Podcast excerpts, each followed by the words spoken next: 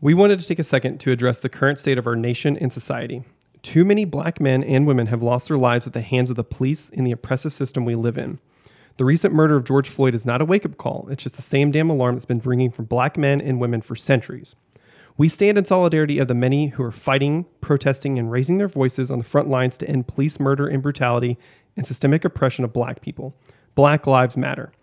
It's impossible for us not to address this when talking about a league and entity that is made up of almost 70% of black men. Our job as white men is to shut up and listen to the black voices and to amplify them. You can do this by donating to the many amazing organizations fighting this fight day in and day out, including Black Lives Matter, Campaign Zero, and Freedom Funds based in your city. Our podcast is designed to bring some fun and joy for a sliver of your day. Stay safe. We love you all. He's running down the middle by the 50. He's at the 30. He's bare chested and banging his chest. Now he runs the opposite way. He runs at the 50. He runs at the 40. The guy is drunk, but there he goes. Welcome to Debates on Tap Presents Football, the show. Why do you even ponder passing? I mean, you can take a knee and try a 56 yard field goal. This is not Detroit, man. This is the Super Bowl. I mean, Sam Darnold needs five downs to get a first down. Oh my goodness, the Bears season's gonna end on a double doink. Baker Mayfield is better at throwing to the other team. Giants are coming off a worse week than Harvey Weinstein. It's a strange time, it's a weird time, but it's simple to just wear masks. Do it as a favor to your fellow man to protect them. You don't know what they're going through. They don't want to see your jacked up face. They don't want to see your gross teeth. You know? They don't want to get your bad air. there's a lot of research going on. Because, okay, to preface this, I've heard the phrase, uh, I'm not wearing a muzzle in reference to people with masks. sure. I'm not saying those people should be shot or punched. I'm not saying that. I would never incite or, violence. Or legitimately muzzled. Yeah. Well, yeah, we should make them wear a muzzle, but there's have you seen the research going around? So they've they've taken the people that are complaining about wearing masks and Right. the people who wear them willingly and and even I don't like it. I have to wear it during workouts. It's hot. I, get sweat everywhere. Sucks. I and wear it just- eight hours, like, well, like seven and a half hours a day. Hmm. Yeah, At work. you Mm-hmm. wear it at work all day. We do it. We we can complain to each other. It's a safe space here. Yeah. But there's a new study showing that the people who refuse to wear masks have never actually pleased a sexual partner. They've never done it. And I don't I don't want to say it's because of the masks. But it's cra- it's crazy. It's a weird, it's like that correlation versus causation thing. Yeah, we like, may is never- it correlated? Is it cause? Who knows? It's the like only hard fact we can take is that if you don't wear a mask, it just means you have you never cannot pleased please a woman. or a man. It's like, you know, on Twitter every so often, whenever usually it's conservatives do a lot of self owns and uh, like Ben Shapiro, I mentioned him whenever uh, well not not him specifically, but whenever that Megan the Stallion and Cardi B song WAP came out. Yes. Wet ass pussy. Um, he did this whole Twitter thing where one, he in his nasally voice, he read the entire Whoa. all the lyrics. Ben here? Ben is here. He read the lyrics to WAP, which was hysterical to begin with. And then his wife is a doctor. He's got a wife? Yeah, he has a wife and, Ah, yeah. and Yikes. kids. And he was asking her about wet vaginas. and people were like, you know what that says about you, right? uh, I've never actually experienced a wet vagina, so I don't think it's real. I don't think that happens. so er- ergo, Ben Shapiro is one that doesn't wear a mask. So ergo, that's that's right there. Ergo, cover your air, wear a mask. Now this is And football please talk. a woman. and please, Fu- oh, please speak it. Please, please a please man, whoever, please whoever you want. Don't hurt them. Please them consensually. Now Speaking of all that, on to the topic at hand, which is football. We love it. We hope there's a season. yeah, we we I do. mean, I mean, that's all we can do at this point. I know. is hope. This is our um, monthly show breaking down each conference or division of the NFL. Uh, we have done North, East, South. Today we're on the West. Um, well, we- we'll talk about a couple things here in a second related to the season and COVID. But right now, let's talk about what we're drinking. Yes, because gender roles are would say that a man watches football. We and we don't we don't want to drink a manly beer. We don't, We like 'em. like don't them. drink anything like that. Well- we want to. We well, we do. We do like those. But we want. We're drinking seltzers, fun, refreshing seltzers. We've Mm. too had- hot out to have a I know. beer. I don't want to own a beer. So today we're drinking the Truly Lemonade. I'm having the black cherry right now. I think Bry Guy is too. Mm-hmm. This is one of my favorite seltzers out there. Um, I know. I know Oh, we it have hurts. it on heavy record. Yes, I know it hurts your teeth. I don't know what it is. I because because there's like no sugar in them, basically. I've always had kind of sensitive teeth, but the one day that we pounded these Right. for a while, the next day, teeth that have never been sensitive were suddenly getting their feelings hurt by just me looking in the mirror. I don't know, man. It's a weird time. COVID is a weird time. So I'm gonna try to drink these, bypass all my teeth, just go straight down yeah, my just throat. like guzzle it. Yeah. Um, the Truly lemonade, the regular Trulies are fine. They taste a lot like White Claws, you know. yeah, they taste where it's like, they smell. a splash of of flavoring. This like the lemonade flavor makes the actual flavor of it pop really well. It's very good. and it's very good. I, I enjoy these quite a bit. Um, and as well as they're only like hundred calories. They're five percent alcohol. I have no and, shame in enjoying these. No, and they're like little to no sugar. Um, on our made up scale that we have, zero being this is the worst thing I've ever had in my life, 10 being I would drink these all the time. I'm going to give these probably close to like an 8.5, 9. Look, I was gonna say nine. I don't know if it's just because I'm in a good mood today. I had a good breakfast. I know we're talking about good things here in a little while.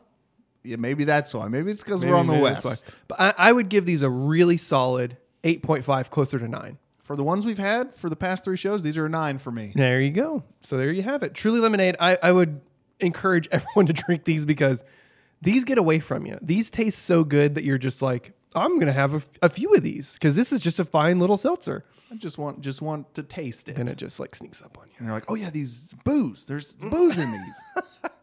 Okay, so again, much like we've talked about, uh, we're under the we're doing this podcast in preparation for the NFL season as if it's going to go on as normal because that is what the NFL is doing. So, Erica, that's what we're doing. I think in February we wanted to talk about football. We did we we've been wanting to put together a football podcast for a while, but we didn't really know how to do that, what to do with it, and then like this just popped up, and we were like, "Fuck, let- let's do that. Let's break down the season."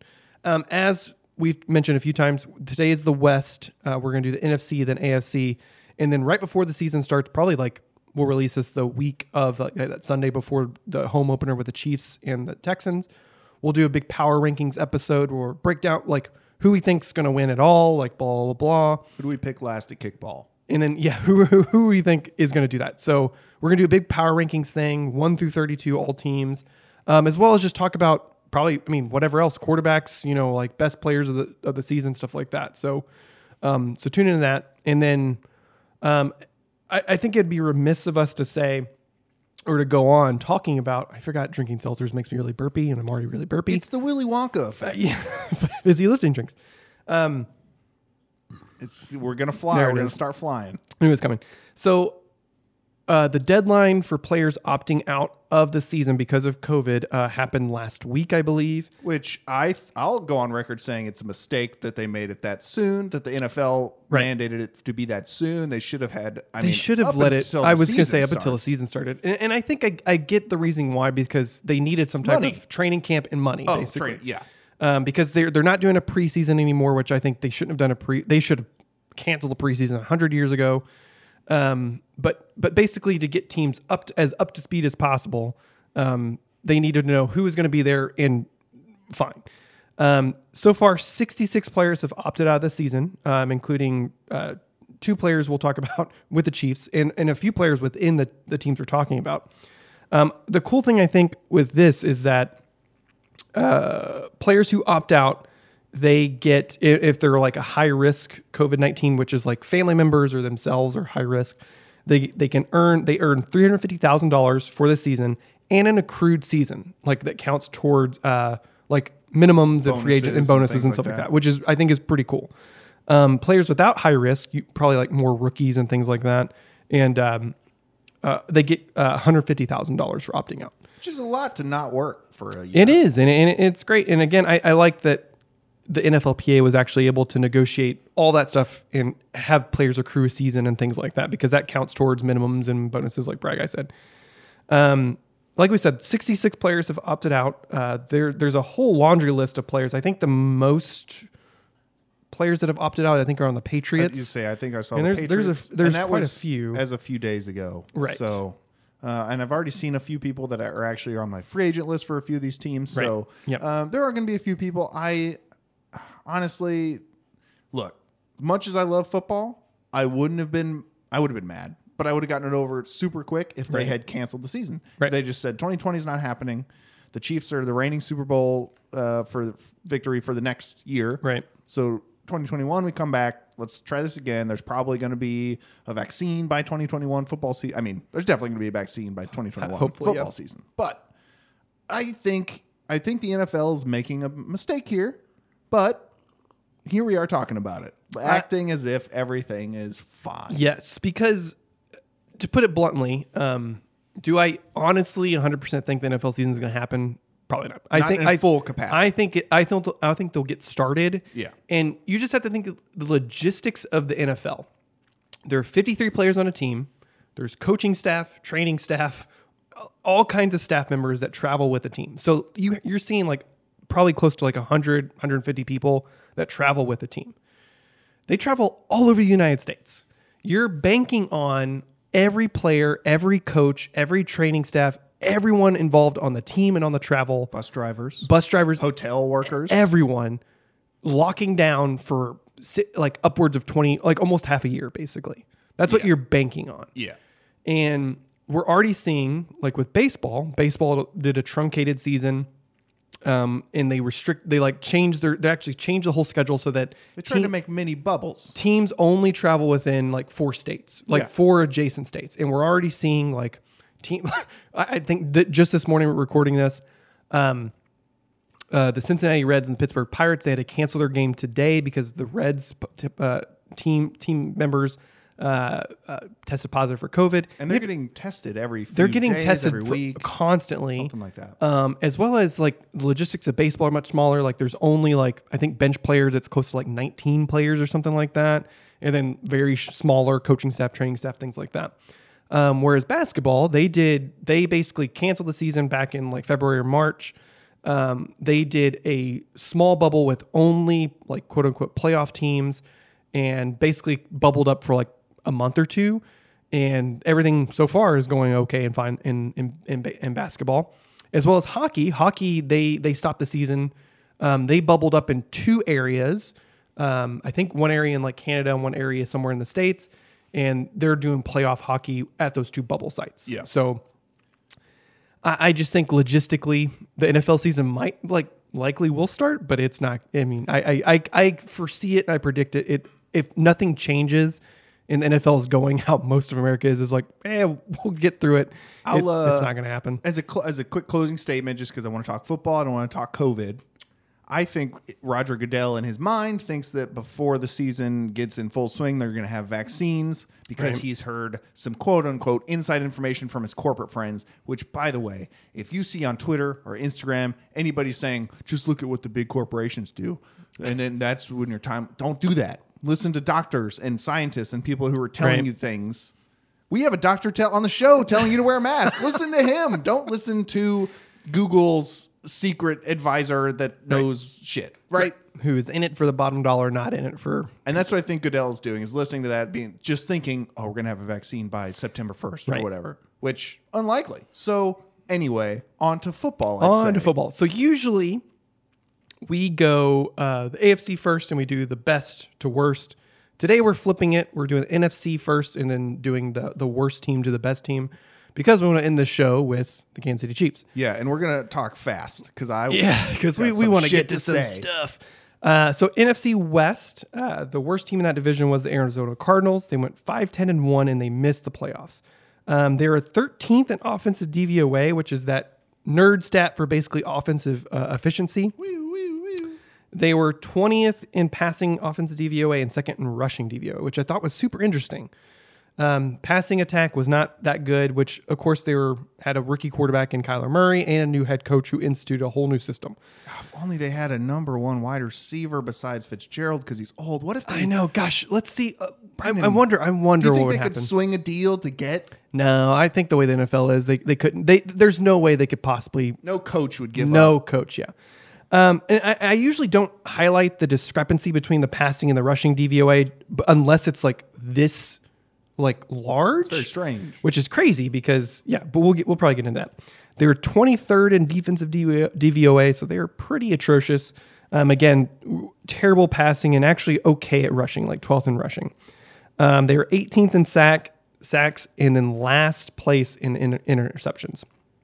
Um, last season, they had uh, they're tied 12th in strength of schedule for 2019, and this upcoming season they're tied for eighth in strength of schedule 2020. So they're getting they're getting much harder opponents. Which They- is, they are. which And- is fine because they're getting better. And and I would say uh, we can talk about this as we go on, but I think this NFC West is one of the best uh, divisions in football. Interesting. um, because you have the Cardinals, who we'll talk about here in a second. But I, I agree with you; like they're just going to get better. Yeah. Um, you also have the Rams, who are the Rams; th- they'll be competitive. Then you have the Seahawks and the 49ers, who we'll talk about later. Um, this this is going to be a very competitive division, and I'm I'm pretty excited to see how it's going to shake out. Three of those four teams are really good. Yeah, exactly. Um, so before free agency, as the season ended, they really needed a lot of line offensive line help. Um, Kyler Murray was not helped at all by their offensive line, which I think was the main reason he struggled. Um, I think Kyler Murray, you watch his tape, the kid is explosive. He's very athletic. He can move very well, and he can throw a really good ball. Um, he reminds me of a very, like a smaller Patrick Mahomes, basically. Yeah. Um, he he has a gonna great be good. he has a great arm. I think he'll be really good. They just need offensive line help and wide receiver help. He, he's this. He also could be equated to the same size Russell Wilson. Yeah, basically, yeah. Uh, He he comps very well to Russell Wilson. Um, so yeah, so they need offensive line help because Kyler Murray was sacked 48 times last season, which is insane. I won't say that's all the offensive line. I think a lot of No. that was a rookie with legs trying to make plays happen. He did. There was a lot of time that uh, Kyler, like you watch his uh, uh, like tape and things like that. There are many times that he took really weird sacks when like he should have just thrown it away, but instead he like just took a sack. And which which a lot of rookies do that. which they do, and, and that could be cleaned up very easily a- as he gets more mature and like gets in the game and stuff like that. Um, basically, all they really have at wide receiver is Larry Fitzgerald. Like at the end of the last season, um, they have a couple like good young receivers, Andy Isabella and Christian Kirk. Um, but they need a big play wide out to really help them grow this this team. what if they could get one through trade or something? Um, as well as their linebacking core, uh, their their their front line isn't the worst in the world. Uh, their secondary is is very okay, um, but their defense as a whole is is a is a huge, huge, terrible, like bad look on their whole team. Yeah. Um, so they they couldn't stop the pass. They couldn't stop the run. Um, they need linebacker help. Chandler Jones is probably the biggest linebacker they have. Um, And he's so good. and he's very, very good. Um, Jordan Hicks, who they signed last offseason to a giant contract, he had a career high 21 missed tackles. So It's too many. It- it's that's way too many. Um, so I- I, I definitely think, yeah, going into the draft, going into the free agency, they need a lot of offensive help. Uh, they they could use a lot of defensive help, but but as we've talked about, as we'll highlight as we kind of go through this stuff, um, if you bolster and build your offense, that is what wins your championships. That's what makes you competitive. Your defense just needs to do a job and get you by, and and that'll be what you need. We saw we saw that in the uh, 2018 Rams versus Chiefs. Yes, or where that was- 2019, whenever it That was was. 2018, yeah, where it was just a blow. It was like 56-54, highest scored game. we just in, like, needed the ever. defense to make a stop, and that didn't and they happen. couldn't. so that's why you don't you don't need the team's or the game's best defense. It helps, sure, but just get a middle of the road one, Right, and, and this is a big And get Patrick Mahomes. Correct. And that's this is a big highlight in in what we'll talk about. I mean, here in all this stuff because what I think makes the difference like you can compare teams all day long. But if you have a Patrick Mahomes type versus a hypothetically Jimmy Garoppolo type, who's going to who are you going to pick to win that game? I couldn't tell you. I know man. it's, it's a tough one. I know. I know. I, I don't Wish think I had there's something to go uh, on. There's no real world examples on that. But you take the better quarterback. The better quarterback is going to get you through time and time again. Um, and I think Kyler Murray is going to be that guy one day. Um, so during free agency, um, something happened. Yeah. Um, I know we, we we we like wax poetic and try to make chuckles about their offseason plan, but they well, they did not fleece. Bob, Bill O'Brien fleeced himself in this trade to the Arizona Cardinals. what Bill? I know. Oh, oh, Bill O'Brien, who uh, is crazy. They gave up basically peanuts to get DeAndre Hopkins from the Houston Texans.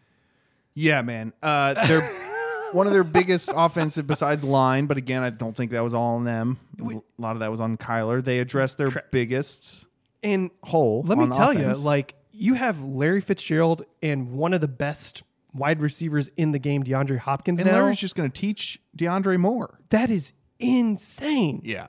So that that automatically, in my eyes, elevates that offensive team a lot. Yeah. Um, they got rid of David Johnson, who that was part of the trade, who he was not a Sure. good back. Kenyon Drake was someone they um, got in the middle of the season and they tagged him for this season, which I think he's a way better running back and going to help them a lot. Um, offensive tackle wise, they did sign uh, Marcus Gilbert to a one year deal uh, and some other things, but They also drafted one in the third round, an offensive tackle. Right. But we'll Uh, get to that. Right. We will get to that. So, so big free agents they kind of signed. Uh, I don't think they really signed major So- stuff. They did sign a couple of uh, offensive line help as well as a lot of uh, linebacker help and defensive line help. Well, so I have uh, on my free agency segment, really, they didn't lose a whole lot. Nope. They didn't gain a whole lot. But the biggest one is Hopkins, which, Which- is a sign of a good uh, uh, a sign of a good team. I, I mean, at least a rebuilding team where you don't need to sign a lot of free agents people. Uh, and there could be big names that maybe you and I aren't aware of that the Arizona fan base would be aware Right. of. But their free agency was quote unquote quiet. It was. It was. It was very. It was very quiet. They picked up some guys they needed, but no, no like big splash names other than Hopkins. Yeah. in the draft, uh, surprisingly, they didn't really they didn't go for uh, offensive tackle in the first round because I think I cannot for the life of me remember if the DeAndre, DeAndre Hopkins thing happened before the draft or after the draft. But um, but I think they went with best player available, and so I think they got the best player in the draft. yeah, Isaiah Simmons, Yeah. who is the do everything defender. And if your defense is that bad as we've seen, he's going to do nothing but elevate that defense, even if it's on pure skill until he gets, you know, the the, the little aspects of the game that you have to have as an all-around defender. Correct. And Isaiah Simmons can do it all. He is incredible.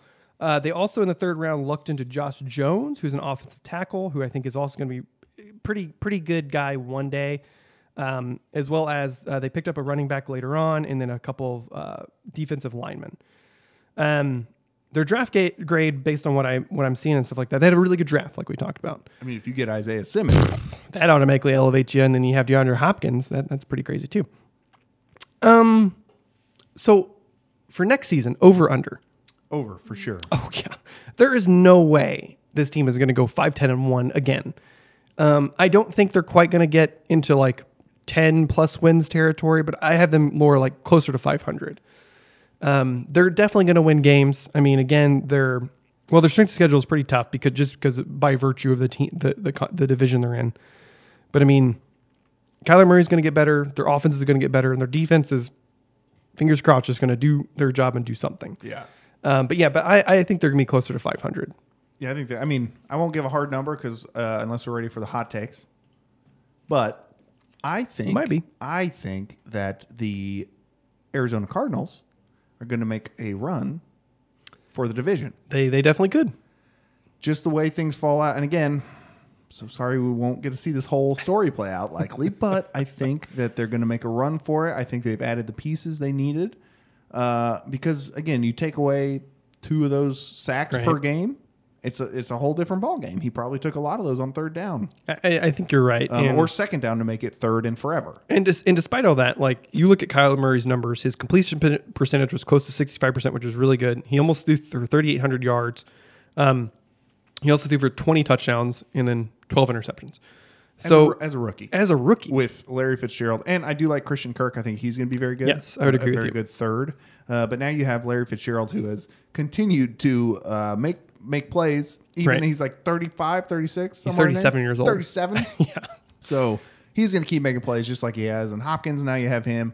You got Kyler Murray, who's uh, Right. a full year of experience under his belt. So in the same system with the same coach, I, I think yeah, they're definitely gonna be way better. my hot take is they're going to make a push for the division. I think they could. I, I think um, based on just how good Kyler Murray is, I mean they they can easily uh, step up and, and, and win some games. Um, I think last year, real fast, uh, based on the game log, uh, they yeah they won one against Seattle. Uh, they didn't win against. Uh, uh, yeah, I, I thought they beat the 49ers, but they didn't. They lost both games to them. But they did play them almost like back to back, and they, they played really competitive games against the 49ers. They lost 28 25 and then 36 26. So they played really competitive games against um, against the 49ers. Yeah.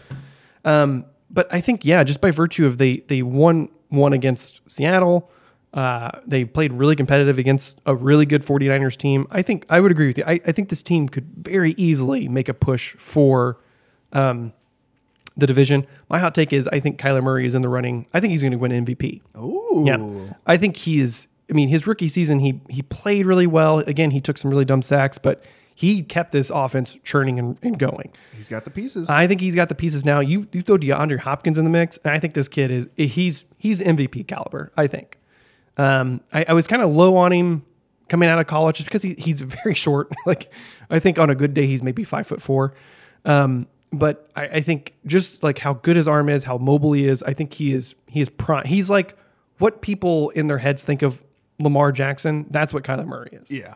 Um, so yeah, so I think I think Kyler Murray is going to have an MVP season. Nice. I like that. I like him. I, I like Kyler Miller. Ky, uh, What's his name? uh, Kyler Murray. Ah, he's. That's hard to pronounce. I'm- Kyler Murray. Um, so moving on, uh, the, the next worst team in the division was the LA Rams uh, at Los Angeles Rams. They went nine and seven and missed the playoffs. Um, I don't like the. Ra- I don't. I know I, they're this team that that it's just much like whenever we talked about the AFC South with like the Colts and all that. It's just such a bo- like this team is like boring. let's step on the gas. You know what I mean? Let's- Uh, so yeah, so so they 17th at offensive DVOA, which is kind of surprising. Ninth in defensive DVOA, bolstered of course by Aaron Donald. Aaron Donald. who? Um, they were fourth in sacks. Uh, they had 50 fucking sacks. Like this team was. Dude, I mean, when this you have to- defensive team was nuts. When Aaron Donald gets through triple teams, Correct. What do you do? Um, they were 12th in, in interceptions. Uh, last season, they were tied for 27th in strength of schedule, so pretty easy season. Um, and then they're tied for 10th this year in 2020. So So they had an easy. Remember, because coming out of two seasons ago, everybody was like, "Well, they're the, they're one of the front runners for the NFC's representative," and they fucking sucked. Yeah, I, I- I think because they went from playing in the Super Bowl and getting manhandled by the by the Jesus. Patriots um, to this season, which I, I think the big issue with this team was that uh, uh, their offensive line got worse. Yeah. Um, so because they, they didn't have, I think from 2018 to 2019, they didn't have much of a ton- turnover um, it- offensively. They, they had the same basic pieces. Um, I think it was a, a mixture of teams kind of figured out their scheme, which their scheme was like he, you have these Sean McVays, these Cliff Kingsburys, who were who's the uh, Cardinals uh, head coach slash offensive coordinator, who are very scheme based. Like they have schemes that can tear down defenses, and that's what made the 2018 Rams so fucking good. yeah. Um, on top of, I think Jared Goff, he's a fine quarterback. I don't think he's elite by any means, but he's a really he's a pretty solid quarterback. He's in that middle range between good and average. Correct. He can be Um, good. he he is the type of guy that like if you put him in the system and tell him what to do, he can do it. He's really really he's he can he's fine in that. Yeah. He cannot play outside of that. not a that game realm. manager. No, not at all.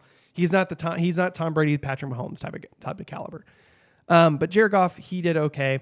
Um, definitely, definitely, definitely, they need offensive line help. Yeah. Um, um, because they have their left tackle is he's going to be 38 this season.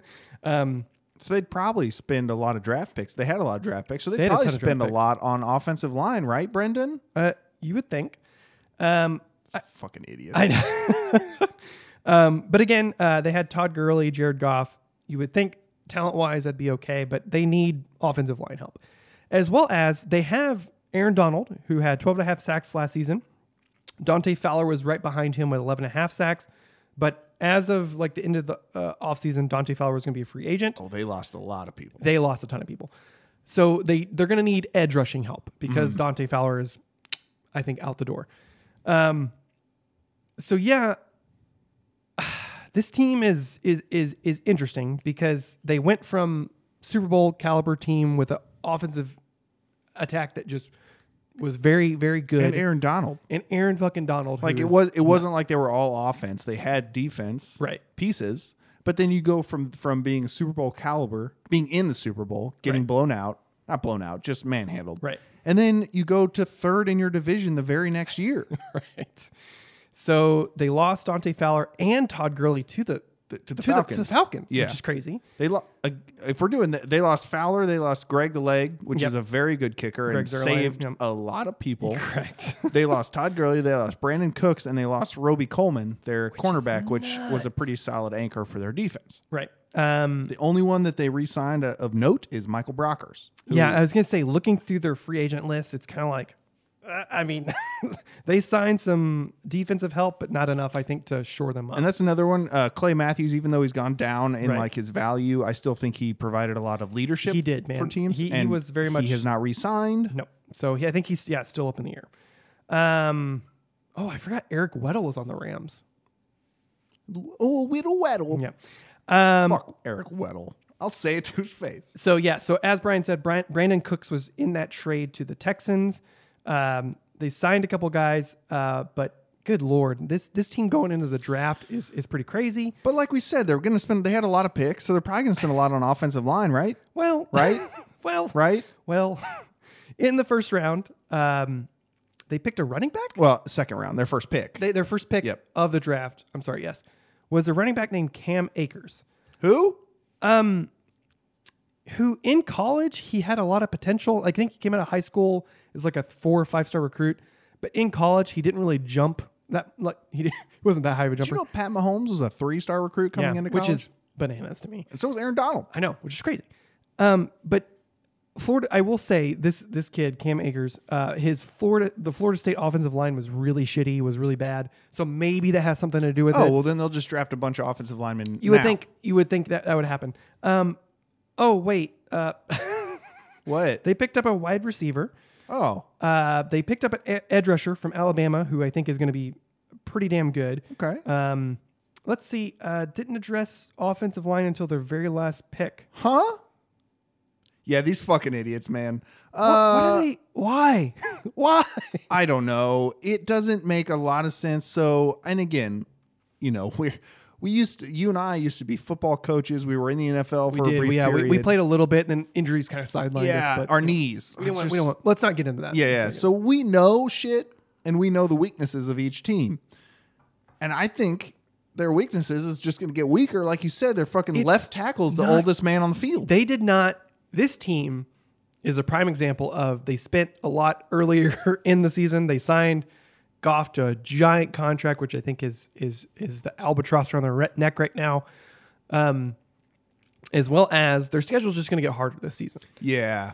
So over under, I'm, I'm saying under, man. What I- were they again? Nine and seven. Yeah, they're going to be probably eight and eight. with how competitive this this this division is, and like I said, I think it's one of the best in the NFL. Arizona's going to get better. I think Seattle's basically going to be the same, and then 49ers are going to still be competitive. This this they're they're yeah they're going to be below. I I would say below 500.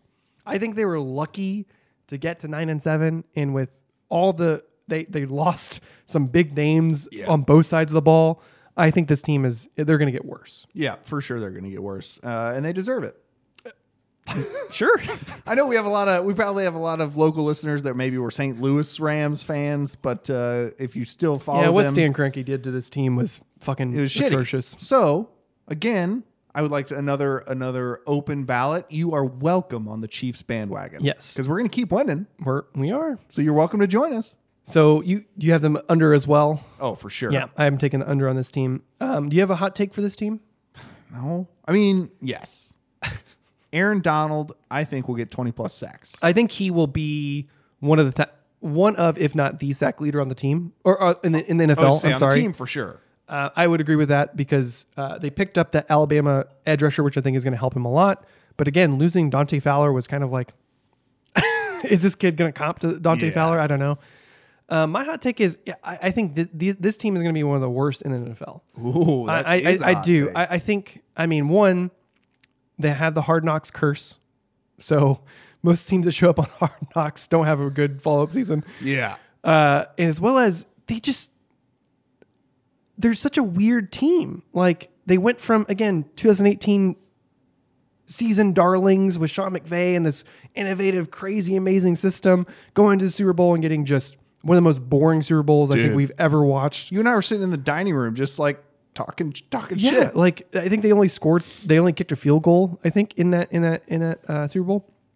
So I think this team is primed to take a, a giant fall. Um, Good. Todd Gurley, as much as I like Todd Gurley, his knees I think were you called them crumpled up papers. yeah, at one basically. point. Um, they lost him, so they lost Todd Gurley, which which say what you will, I mean, he still had an okay season, but now he is gone. Now you're just relying on Jared Goff and a sh- really bad offensive line, and you, you lost Brandon Cooks. Like, what what else are you gonna do? You know, Don't worry, LA. You still have the Chargers to root for. good God. So we'll talk about them here in a second. But yeah, I hot take wise, I think they're gonna do much worse. That's It's a fun hot take. One of the worst teams in the NFL. I like it. I think so. Um, so moving on, uh, we get to the Seattle Seahawks. Uh, they went 11 and five and ended up losing to uh, Green Bay in the divisional round. Um, this team is incredible. I love. I think Russell Wilson is. Well, one day we'll- when it- like next next week next month we'll talk about quarterback rankings and stuff like that. He's criminally underrated. criminally still. underrated. Still. I, I'm blown away by w- how his team treats him, how everyone treats him. I love Russell Wilson. I think he is. He on a personal thing, he is kind of strange. he's a weird, strange person. weird guy.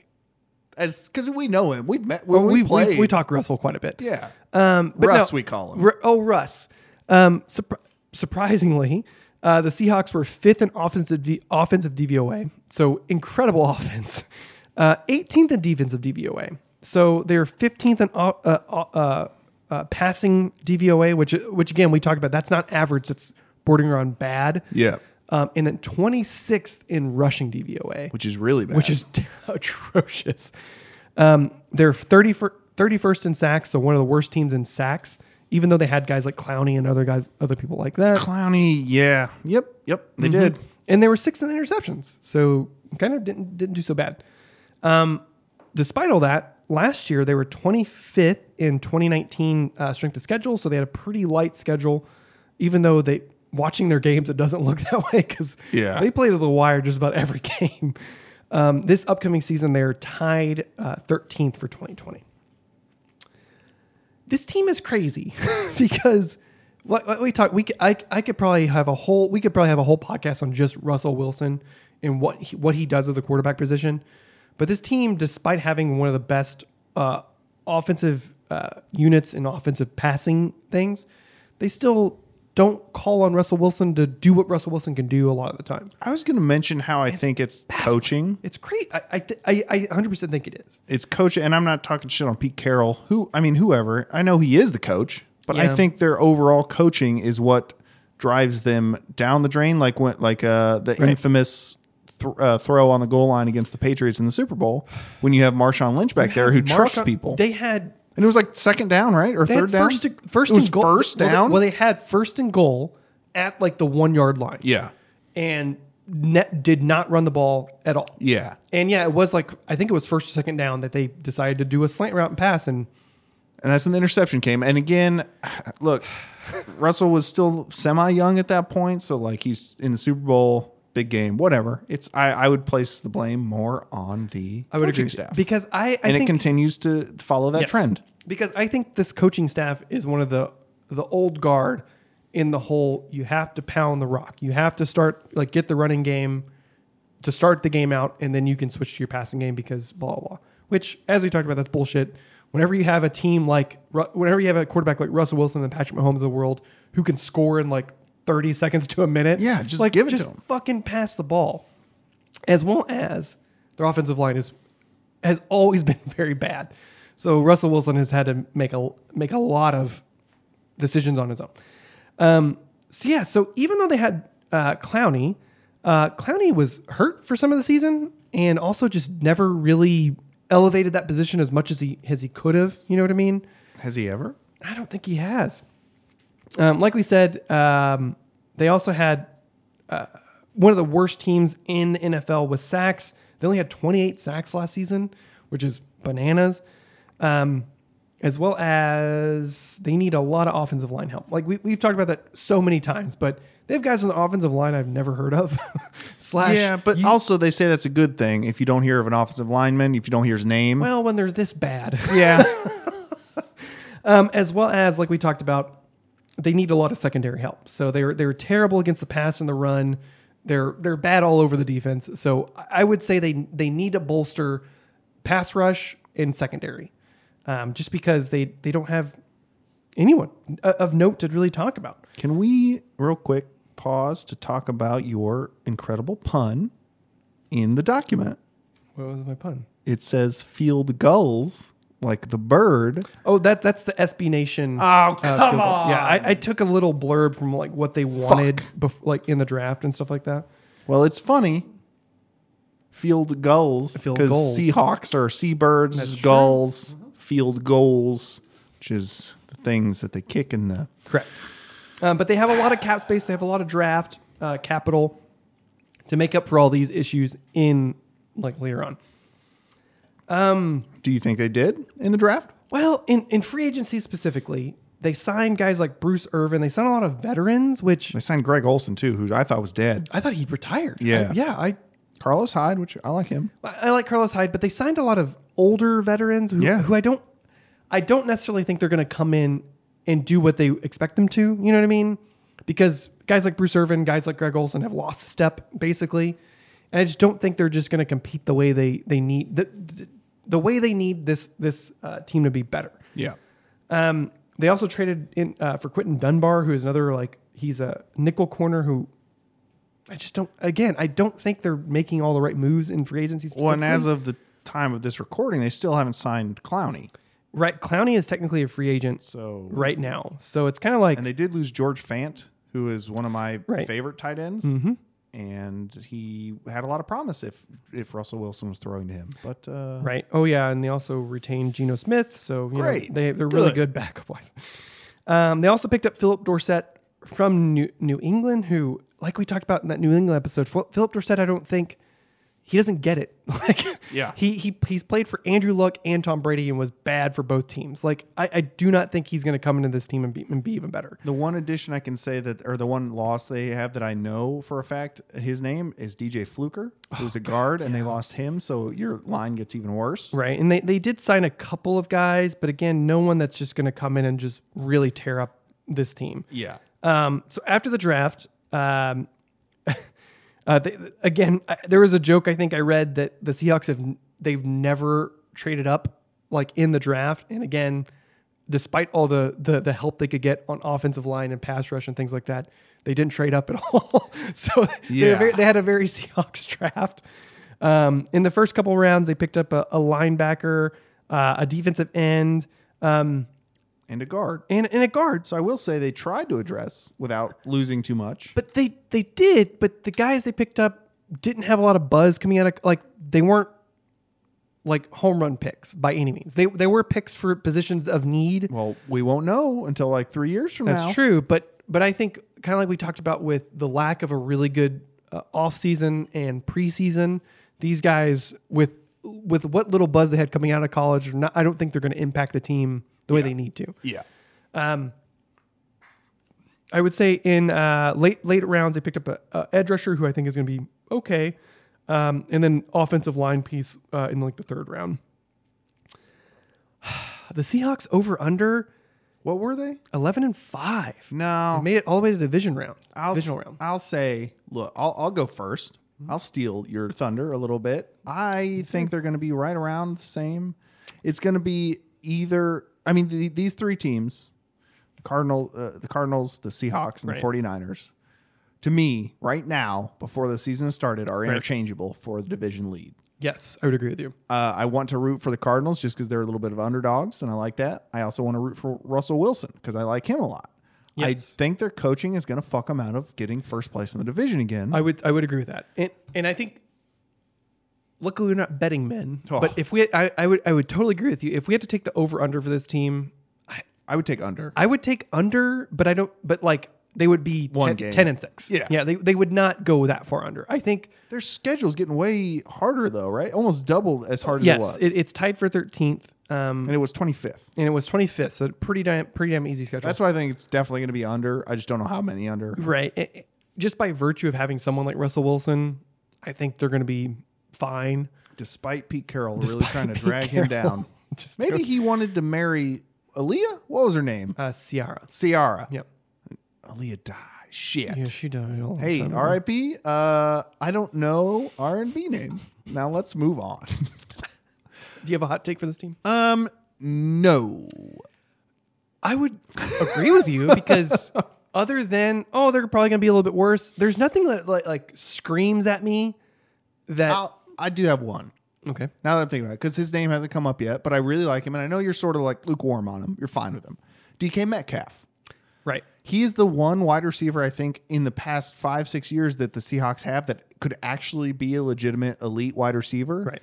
if he gets better at his routes, which he even throughout the season he showed he got better. He he did. He he did get a lot better. Uh, so I think maybe maybe my hot take is that DK Metcalf will become more of a household name, Right. Uh, or an analyst name, and people will know him and, and respect him a little bit more than they do. because despite my not being so high Just on when we DK talk Metcalf, privately correct. He did have 900 yards in the season. He played all 16 games as a rook, as a rookie, and he averaged 15 and a half yards per uh, per catch. Um, he had seven touchdowns, uh, as well as uh, he did he did okay. I, I would agree with you. I think I like DK Metcalf, but I I just think DK Metcalf is a big, tall, strong wide receiver who can run really well in a straight line, as well. You know, some cut like he just is not very mobile. I would say he doesn't have the quickness like Tyreek. Um, he does not have a, the quickness as like you think of Julio Jones, who is like the tall, strong receiver who Yeah. can run routes and he's quick. This is that's not DK Metcalf, but I, I would agree with you. I think DK Metcalf is just going to get better, especially just by virtue of having Russell Wilson throw to him. Yeah, he needs. He's going to get better. He's got to get better because he won't have Russell forever. Correct. Um, yeah, hot take wise, I don't really have anything crazy with this team. I'm, I, I think there's going to be a fight for the worst team of the division, and I think Seattle might. I mean, Really? just by virtue of I don't know what the Rams are going to do this year, um, and just by virtue of they have a tougher season, I think the Seattle Seahawks are are prime for for a weird season, which they always have weird seasons, but. Um, I, I, I- I would not be surprised if they were more under than we thought. Interesting. So Now moving on to uh, my least favorite team in the division because they talked a lot of shit the babies of the NFC West. and they they were acting like babies whenever they were ahead in the Super Bowl, as if we didn't have Patrick Mahomes on the sideline. Uh, I know. the 49ers. The San Francisco 49ers, they went 13 and 3 and wouldn't you know it, they lost in the Super Bowl Um, to who? to the Kansas City Chiefs. Yeah. Uh, they were 7th in offensive DVOA, so had a pretty g- good offense and second in offensive DVOA, which is one of the best. Elite. Uh, very good. They were sixth in sacks. I mean, bolstered by phenomenal defensive line and defensive edge rushers, and 19th in interceptions, which is is, is okay. Their strength of schedule last year in 2019 was 11th, and this upcoming year it's fourth. So a good team that played against other pretty good teams. Right. And now they're going to get much harder of a schedule. Correct. Um, so the 49ers, they are a very good, good team. Okay. I think most of their eliteness, quote unquote, on offense is because of uh, Kyle Shanahan. So you so it's the opposite of the Seahawks. Yes, They coach their way to success. because, much like Brian alluded to, uh, this team was very cocky, and for for good reason. this team was very good. They got second best tight end in the They NFL. did. They fucking smoked Their defense was great. Green Bay tw- like twice. Yeah. they they they just annihilated Green Bay. Um, they had a very good offensive attack, phenomenal defensive attack. Um, I think whenever Brian and I had this conversation, and we I think we had many conversations leading up to the to the, to the Super Bowl. Yeah. where I was fairly confident going into the Super Bowl because we had Patrick Mahomes. I want to pop that balloon a little bit of your optimism. I, I was pretty I was pretty positive. maybe the day of, maybe not so positive. But no, I in my conversations with a lot of people who were like, "Oh, the San Francisco 49ers, they're just a juggernaut of a team." It's like, yeah, they're good, but like again, like we talked about, whenever you break down each piece, like yes, Seattle uh, the 49ers have a really great pass rush. The Kansas City Chiefs in the latter half of the season had a really great pass rush. Um, they have a pretty good secondary, even though they have an aging cornerback who we'll talk about here in a second but then you like flip it and it's like well all the pieces were pretty comparable or leaned a little bit towards the 49ers but at the end of the day whenever you have Patrick Mahomes who can lead the offense and score in 30 seconds to a minute as he showed in both uh, big playoff uh, wins and then even in the Super Bowl at the end of the day when it comes to what I like to call nut cutting time Patrick Mahomes is is going to be a better quarterback. So Jimmy G, who I like a lot, I think Jimmy G, he's a good looking guy. He can play the quarterback position, but he's much like um, the Jared Goff of the world, who he, he he's he's not not a game manager. He's not the guy who can elevate the team and make them play better. He's the guy you plug in and go, Jimmy, here's what we're running. Here's what you do. Do it. Here, okay, you've been saying pieces a lot, so I'm gonna equate. I'm gonna make. Did a, I say pieces? You said pieces a couple times. Don't know. I'm gonna make an, a, a, a metaphor for chess. Right, you got all these pieces on the field, right? Right. But then, what's the most powerful piece on the field? Your queen, right? Right. So on one side, you got Jimmy Garoppolo being your queen, Yes. and on the other side, you got Bobby Fischer playing against you in chess, and it doesn't matter what pieces you use because that's Patrick Mahomes. Correct. A a hundred percent.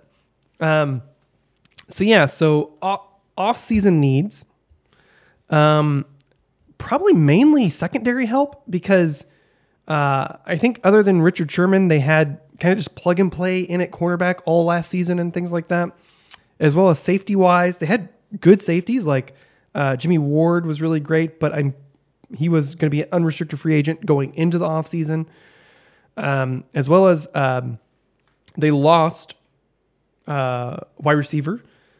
Um, uh, they lost who they lose uh, big wide receiver. I think they lost Emmanuel Sanders. Emmanuel Sanders. So And they signed Travis Benjamin and Tavon Austin to try and offset that, which one of those has already taken the opt out for the season. correct. So so yeah. So I think they already have a really good tight end. They have a great offensive Second line. best in the NFL. Second best in the NFL. Um, he can block, but by God, someone else is better. Um, and a really great offensive line. Um, most of their success on offense, like we talked about, comes from the scheme, comes from just Kyle Shanahan. I, hundred percent.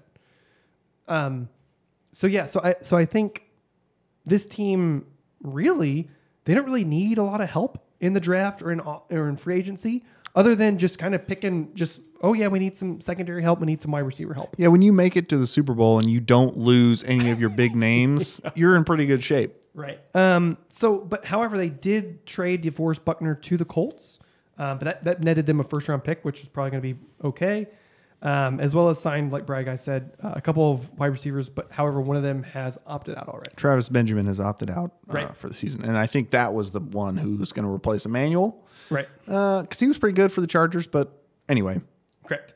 So, in the draft, even though they had that first round pick, they didn't take a receiver or cornerback, much like No. we thought they would. Instead, they they uh, drafted a defensive tackle. what's that trend going around saying that defensive fronts are the new quarterback of the NFL, and you have to have a good defensive front to stop those quarterbacks? So, let me let me let me put it, let me po- poke that balloon like kind of like you said. Yeah, I would argue the 49ers last season had the best defensive front in the NFL. well, they yeah make defensive fronts great again with Bosa. Yeah, correct. And they lost the Super Bowl They did. despite having the best defensive front in the NFL. Wait a minute. Wait a minute. I think I get what you're getting at. Do you? Are you saying that defensive fronts are not as important as people are saying they are? I'm saying they can beat bad teams. Brendan. they can stop a rush. Brendan. But whenever you have a quarterback who can put the team on his back and win the game, I don't know of any of those. Who who are you talking about? We'll get to it. Uh, and later on in the second round, they did trade up for a, a wide receiver at Arizona State. who Oh, They I think- traded up for him? They did. Yeah. Wow. Who I That was, think- that was in the first round. They That was- traded into traded the up- first round. They traded up I- into the okay, first round. Yes. And picked up this wide receiver who I think is actually going to be pretty good. Uh, and then late in the draft, I think in the seventh round. They didn't draft it till the fifth round after that first after that second first round oh, pick. that's right. Yeah. Uh, they picked up a tackle in that fifth round, as well as uh, another big tackle coming out of Washington. Um, but they didn't pick any, say, any cornerbacks, anyone like that. Yeah, well, you still got Richard Sherman. What do you need a cornerback for? You got the ageless wonder over there who didn't get burnt at all during the Super Bowl. Uh, yeah, we're pretty salty about all that. Um, so yeah, so over under for this team, they went thirteen and three. Fucking under. They're- Thirteen to three is a one season type of deal. That that is that that's uh, a I don't even think that like I would say Flash in the the Chiefs would have if they went 13 and 3, I would say they're probably going to be under next season cuz that's fucking hard to do to lose 3 games in the NFL. again, and their s- their excuse me, their schedule's getting harder for twenty twenty. yeah. Um, Under. and like we talked about, this you have the Cardinals who are getting better. You have the Rams who can win a game. then, you Somewhere. have, then you have Seattle who's always going to play the guys in their division really hard. Yeah. So yeah, I would agree with you. I think they're going to be under. I don't think they're going to be crazy under, much like we talked about the Seahawks. If I had to take one or the other gun to my head, I think they're going to be under, but I think they're going to be closer to 10 plus games, like 11, 12 win season. That's what I'm saying. Yeah. I mean, I'll go 10 6. If I was gun to my head, take the gun from your head, put it on my head, 10 6. Now, my hot take is I think Kittle is going to stumble, and I think he's going to be um, a top 10 tight end still, but I think he's going to be worse than the second best tight end in the NFL Yes, because you- because of Garoppolo. You- you s- if I'm being clear. I, I would I would agree with you because again, like we talked about, um, Sean Mc- Sean McVay th- is the perfect example within the when the, within this division. Yeah. he was the wonder kid of wonderkind of the NFL world when he came out and had all these amazing schemes and he made Jared Goff look like a fucking like the best quarterback in the NFL. Yeah. and then came crashing the- down to earth when when one piece like just their One offense little piece. just when their offensive line just didn't play that- that great. Yeah. And as soon as that happened, they came tumbling down to a really hard season. And I think something like this with the 49ers, we could easily see that happening. Uh, they're going to play tougher teams. Um, they they traded away one of their big uh, offensive linemen and just kind of picked up guys in the draft like later on. I just don't. Yeah, this team is they're prime for for a big downfall. And I think for all the talk about Jimmy G being because there's a lot of talk about Jimmy G being a great quarterback, I think he's going to look pretty pretty pedestrian. I thought he looked pedestrian last season, but He did. Uh, but but yeah, I, I think this team, their defense 100% is going to get worse um, because they didn't pick up any quarterback, cornerback help, any secondary help, um, as well as they got rid of DeForest Buckner and got a new guy who I think is going to be fine. But I mean, you lose a piece like that and an established piece. an established piece. So. and I think it's going to get worse. I I also think uh, the white supremacist Bosa, He sucks. he sucks. He's good at football. Well, that's the thing is that there's that narrative going around. He was a rookie and he he played fine, but you like break down his stats, break down his film, and he was bolstered by a really the, the pieces around him. Like DeForest Buckner. Yeah, correct. He's Um, no Joey. he's he's not his brother, who we'll talk about in the next segment.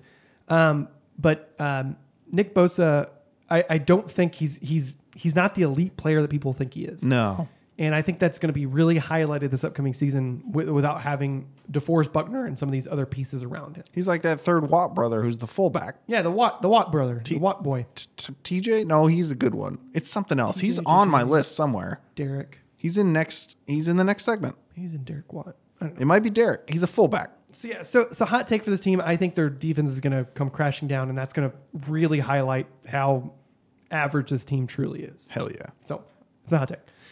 Well, you know, we got some some shit to say next segment. So stick around, enjoy this ad from our sponsor Hope Clothing, and then uh, crack open a seltzer and rejoin us. Amen, brother. Hey Brian, do you remember what happened in February? Oh yeah, you and Molly got engaged. What? No, that was literally a year ago, last May. Dude, did you make shirts to commemorate what happened? Oh, yes, the shirts I made for that event that I remember. You know, the Chiefs won the Super Bowl. Oh, yes, you mean the red and yellow shirts supporting Greenworks KC. How, how could I forget? Okay, are we done with this bit? We definitely are. Use promo code DEBATE10 at hopeclothingkc.com for any purchase, including the red and yellow limited run Super Bowl t shirts. All purchases benefit local Kansas City charities Rosebrooks and Greenworks KC. Again, that's hopeclothingkc.com, promo code DEBATE10. Go fuck yourself, Las Vegas. So, I've been sucking on beaver anus? And castor oil is not made from beaver anus. I'd like to start this episode because I think everyone needs to give a round of applause to Brendan. Wait, what? Yeah. What's happening? You do a lot of hard work. You do a lot of research. You do a lot of stats. You write it all up. It's presented very well, and people don't get to see that because I'm busy interrupting it, talking about beaver butts and sucking down strawberry candies. So I, you know, thank you, and I think people need to know I, I appreciate it. you You, do a lot of research, and I'm just here to interrupt you with stupid jokes. you do a great job interrupting me with stupid jokes. I, you know, it's easy. It's much easier than getting everything in a presentable form that would be acceptable as a work document. right, Eh, but but no, that that's. I mean, we both love the NFL a lot. We we constantly talk about NFL, and that's what this whole thing was born out of. Um, so I, People should listen to us talk more. I appreciate it. Yeah. Um, Maybe during the season we can, or what will be the season we can come up with something. What if we what if we just do a weekly podcast and instead whenever people can't watch football, we just take them through what would be a 60-hour game of us talking Right. about a game. Yeah, we just. That'd be pretty great.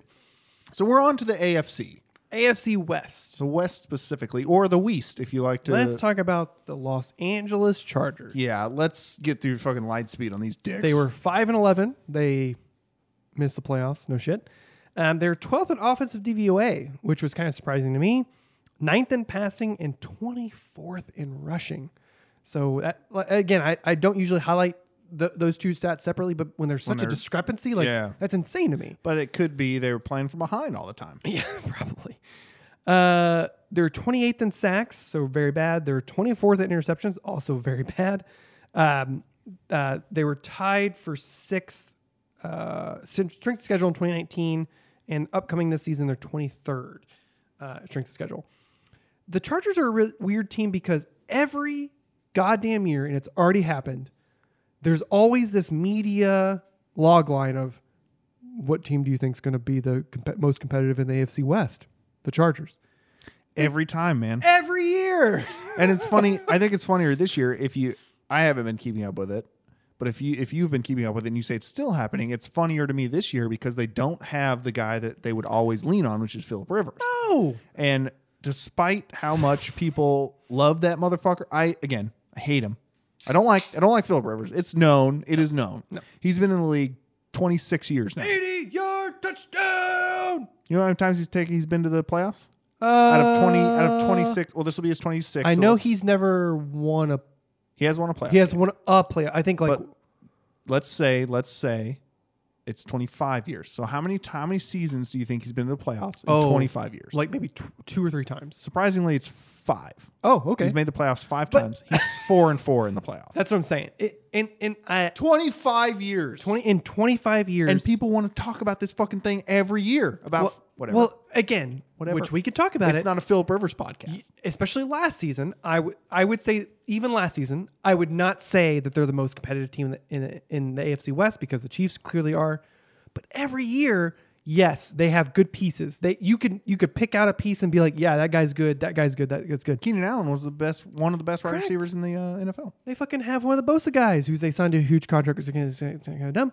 They had Derwin James who had to put a nail in his foot because he couldn't couldn't walk. Yeah, But like they, th- I will say, I'm not. I I hate this. I don't want to defend the Chargers at all. But yes, last season they were one of the most injured teams in the NFL. Sure. I think they could be competitive, but they're not going to be the most competitive team in the AFC West. no, it's between them and the Broncos for last place. Sometimes the Raiders join in. correct. But but despite having a, a fairly average to easy season, they still went five and eleven. Five and eleven, and they're Despite last season, there were people in high levels of the media, NFL Network, E ESPN, who said this team was a Super Bowl favorite. and they're doing it again. And they're, they're already doing it, despite not having a quarterback, which we'll talk about in a second. But anyway, Here we are. here we are. on a calm podcast of our Yes. least favorite teams. So going into this offseason, yep, they need a quarterback because our boy Philip Rivers, Laserface Philip Rivers, he's left. He's gone to greener pastures and to the Colts. yeah, you don't He have to play the said- Chiefs twice a year. He said, "God damn it, I'm sick of sick of losing and uh, going somewhere else." Uh, I will say real quick plug: SB Nation has a YouTube channel which is phenomenal. Uh, they do this weird, funny breakdown of like weird stats in the NFL and weird stories in the NFL. They have a really good one of like the 2013. I, I can't remember what season it was for the Chargers, but basically talked about how there was one season for the Chargers that they literally had the best offense, best defense in the NFL and it was like, why didn't they win the Super Bowl?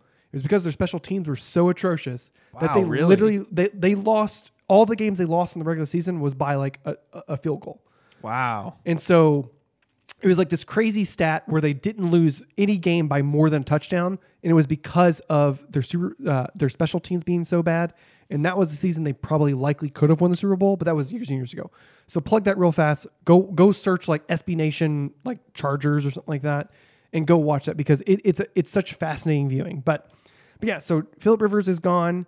They're now rolling with Tyrod Taylor, who That's why I don't know why I thought it was Bridgewater. It's Tyrod. no, Ted Teddy Teddy's uh, uh, Panthers. We don't have to. Yeah, yeah it's over. I, I again because I think we've had this discussion on air. Yeah. I like Tyrod. He was good for the Bills without a lot of pieces around him, and Right. now he's got one of the best wide receivers in the NFL. So I'm interested to see what he does. But and, and, and again, this conversation we've had, Tyrod is older. Um, I don't think he's gonna do what what what people make them competitive enough to go zero bowl. But I I, I do like Tyrod Taylor a lot. Um, so they also need offensive line help because their offensive line was really atrocious. Um, they this is a conversation Brian and I have had many times where I, I don't like to defend Philip Rivers because on the Every field conversation, you I- fucking I- do it. because because we we talked about this in the Colts. I would argue the biggest problem the Chargers had offensively was that they had a very poor running game because of their offensive line, which in turn rolled into Philip Rivers had to try in his mind had to do too much. Wasn't Melvin Gordon uh, uh, almost led the league one year though? He did. I, I'm I'm talking specifically just last. Oh, season. okay, okay, Last okay. season, um, and that's why I think I I, I do like Philip Rivers going to the Colts more so I think than Bry Guy does, um, because I think last season they were hampered so much by their offensive line just being so bad, and their running game ergo being bad because of their offensive line, um, that that uh, Philip Rivers had to do way too much, and you saw that in late game decisions and even in game decisions that were just like, what is he doing? he, he is throwing so many interceptions. I, I think that's that's very poor play on his part, which I I, I don't I'm I'm not saying in in Indianapolis Philip Rivers is going to be the best of the best. I'm just saying I think a, l- like 45% of the problem was offensive line. Um, so I think going into the season, they needed a lot of, a lot of offensive line help as well as like secondary um, because they finished last in the league in opponents' completion percentage. they allowed re- like a positive reception on over 70% of passes. That's too many. That's that's insane. Basically, they were just all playing off. They were playing they- prevent the entire well, time. I I think they're playing that way, and as well as like their Dermot, guys like Derwin James was hurt most of the season. They they just they just were so hampered by just injuries and just poor play, and Philip Rivers throwing motion. correct, in his weird T Rex arm. That that other than like Casey Hayward, that's that's all they have. Like and, and then a hurt Derwin James, who it's like, could he be healthy? He's never been healthy. So Dur- Derwin, is he going to be healthy? Ah. Yeah, so they they went into the draft at the uh, like six picks sixth pick of the draft. Um, a lot of people think they took quarterback, but I I, I was thinking maybe they'd stand pat at- with Tyra Taylor. You were wrong. I was wrong because I, I I just feel like if you draft a quarterback, especially who they drafted, which I think is going to be okay, Justin Herbert. which I, I don't think his his tape looks very good His coming out of name's college. Justin Herbert. That's all you need to know. We'll talk about Dustin here in a second. um, I just think that if you're in, hey, we this kid is gonna have to sit for a year or two. yeah. Like, what? What? you need pieces. You need like if you're gonna bolster that help. Other than Keenan Allen, it's like we need some help. We need some people. Well, I wish I could say they did it because they're in it- like rebuilding, but none Yeah. of their free agency makes sense. If they're if that's the case, That, it's true. I not a lot of their draft I- makes sense. I I mean, I don't- guess it kind of does. it, it, it kind of does, but like they had Keenan Allen, they had um, uh, excuse me, this damn burp. I tell you what, uh, they had. Gosh darn it, who are you picking? Uh, they had Mike Williams, I think. Who was who was their second? Yes. Mo- uh, Yeah, Mike Williams, who had over a thousand yards, uh, and then their third uh, receiving uh, guy was Austin Eckler, who had Yeah. 993 yards. I loved Austin Eckler I throughout like the season. I love Austin Eckler too. Um, but yeah, other than Keenan Allen, Mike Williams, who are vo- both phenomenal wide receivers, and they both stayed, right? they both stayed. Yeah. It's like who do you have? Like you need more passing pieces other than other than your running back. Yeah, but I think I think if they've been doing it and they've been doing it with Philip Rivers, they're going to try to keep doing it. Now they have a mobile quarterback, which adds another. I, I would agree with you, and I think it's not going to be as big of a drop off as we're hoping it's going to be. Well, because but they're the most competitive team in the AFC West. that's true. They're go- they're going to go to the Super Bowl, baby. Yeah. Uh, Bowl, baby. So in the draft, they did with the number six pick, they picked Justin Herbert out of Oregon, who is out of all the quarterbacks you could have picked before or after Justin Herbert, I, I would say he's pretty low on my list. Yeah. He's a tall, big arm quarterback who makes bad Didn't decisions. Jordan Love go after him? yeah, went way, way after The him. Packers, right? Yeah, and he's better than Justin Herbert. Correct. And so that's why I, I don't I don't really know. Justin Herbert is going to be fine in a, in a couple years, but he's not going to be the guy. He's not going to be that guy. You watch his tape coming out of Oregon, and it's just like boneheaded decision after boneheaded decision. He doesn't see the field well. Uh, his vision is very poor. Um, so for the the the Chargers to pick this in, in number at number six, it's bananas to me. You know what I think it is? Because we've seen this kind of pick Oh. What what do you think it is? over and over. yeah, And I don't think it started until, well, I mean, you get guys that you think are going to be elite and then they're not like that. Ra- Who was that Raiders quarterback who didn't even study tape? Uh, Jamarcus. Jamarcus Russell. Yeah, coming out of coming out of college, people thought he was gonna be great, right?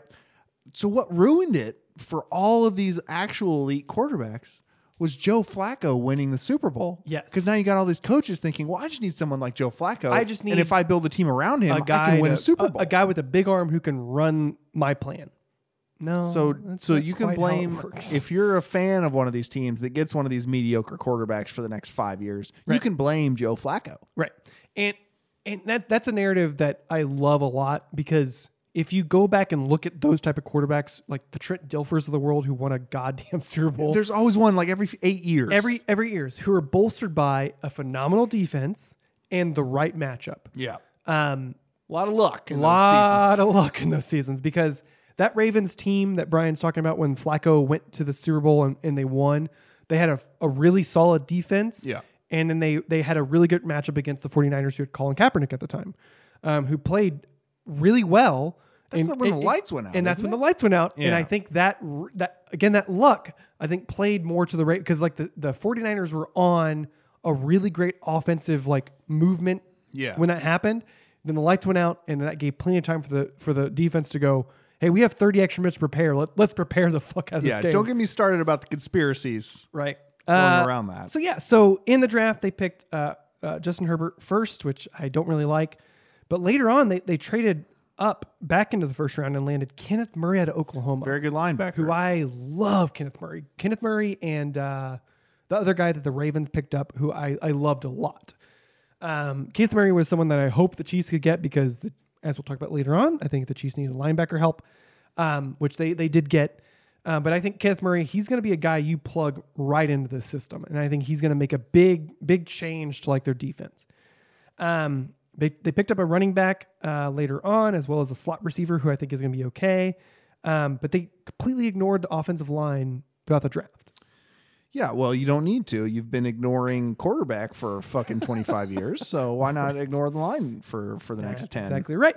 Um, so yeah, so I, I can't not I, I, I can't remember in free agency. So did they? I- I'm sorry, real fast. Did they pick up any major? Ta- oh, they picked up Brian Balaga from they- Green Bay. From Green Bay. That's their biggest get. that's right. They Uh, also uh, picked up Chris Harris from Denver. from Denver, Mm. who is both of those guys are in their 30s. Which, yeah, Chris Harris dropped off much more than Bulaga. They Mm-hmm. lost, obviously, Philip Rivers, we've been talking about. They've lost Melvin Gordon, who I think is big, but Austin Eckler has filled those shoes, I think, more than anybody could I, I have would hoped. say I, I would say of the, uh, the who you're losing there, Austin Eckler is the better get. Probably. Yep. Yes. Uh, they lost Travis Benjamin, which we talked about for the 49ers. And then they lost, here he is, Derek Watt, the fullback brother of the Uh, Watt the brothers. Watt boy, yeah. Derek, Derek Watt. So Which- uh, he's a good blocker. He's a a great blocker, but I, I think coming into this season with a more mobile quarterback, that's not going to help you. So, so, so that I think that's that's okay.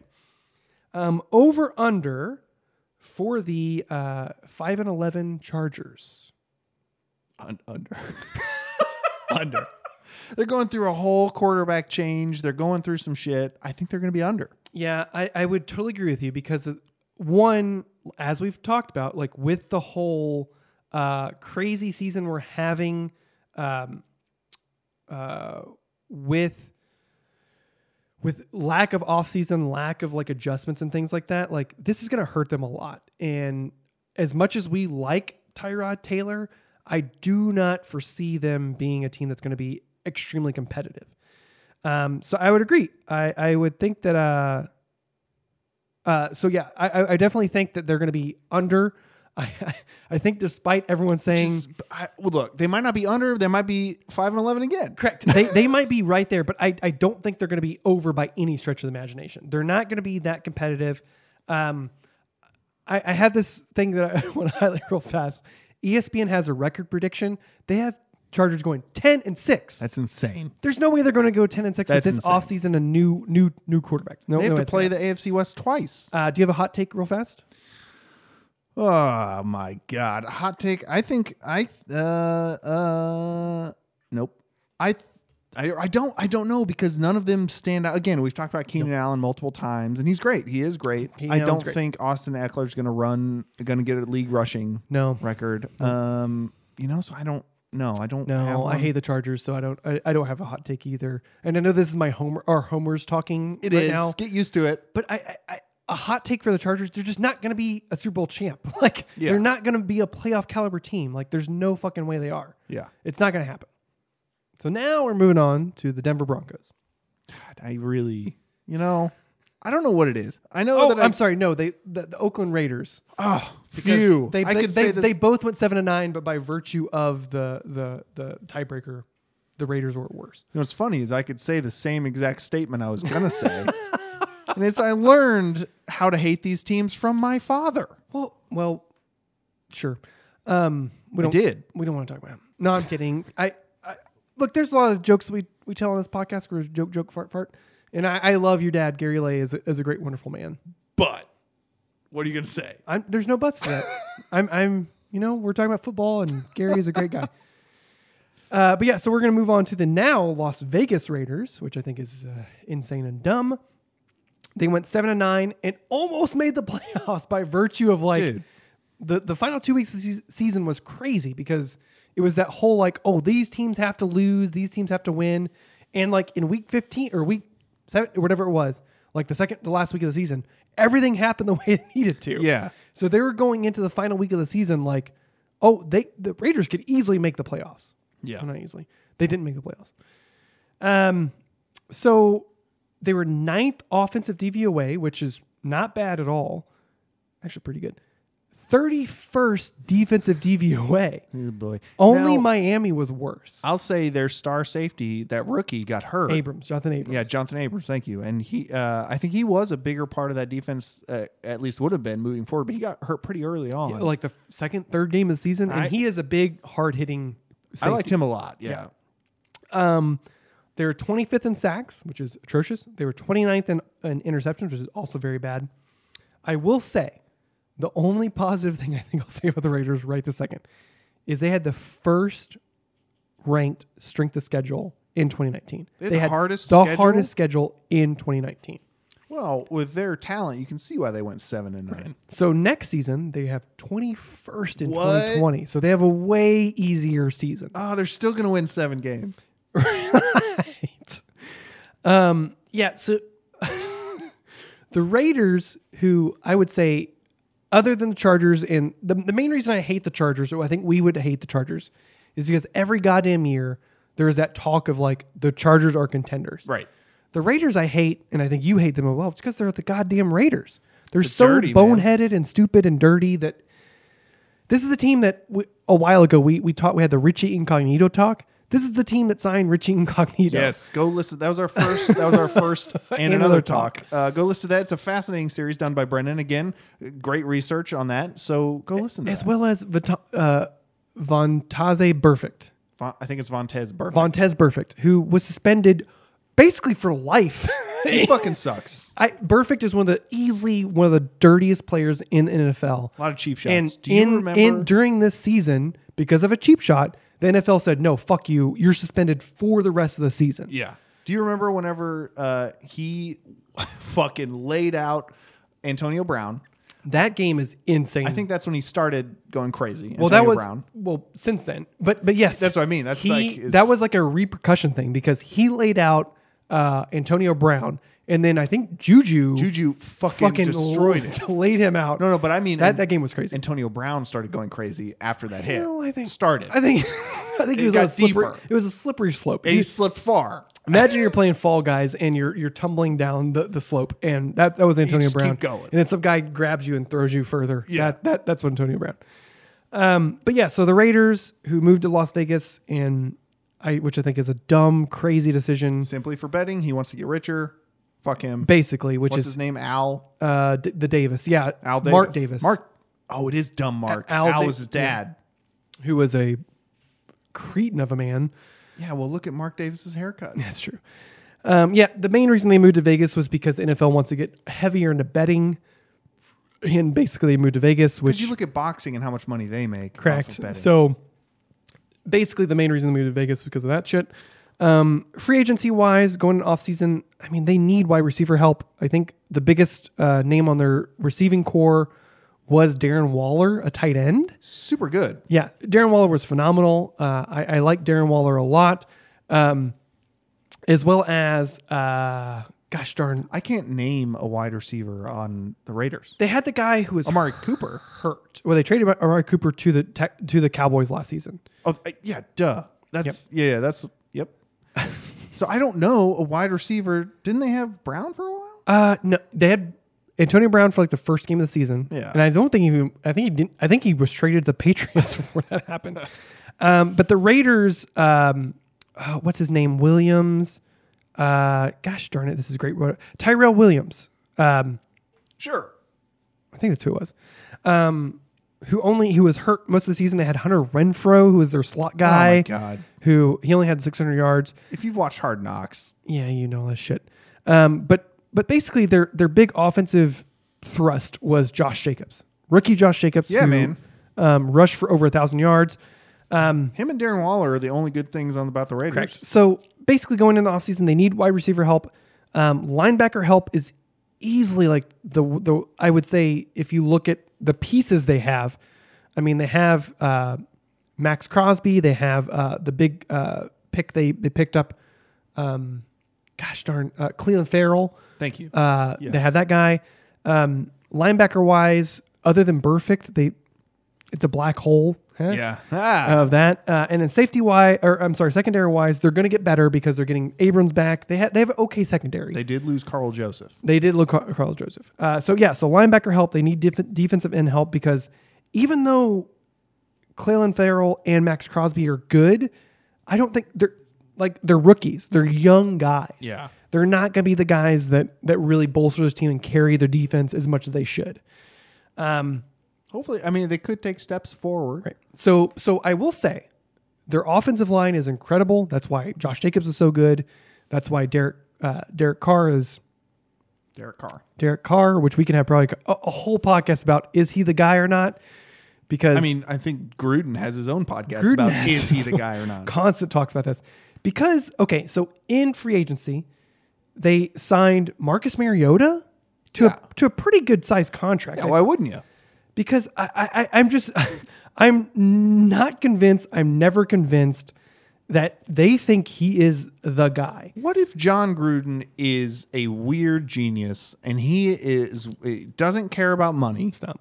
because it's Mark Davis's money. Stop. Sure. So he just signs these quarterbacks because they had they had what's his ass from the uh, the last time. Remember uh, Glennon They had Mike Glennon and Nathan Peterman who got hurt. and Gruden was like, I love Peterman. Oh man, he's gonna be good, man. Hey man, he's gonna be good. Good Peterman's good. I like him in competition. Same thing with Mariota.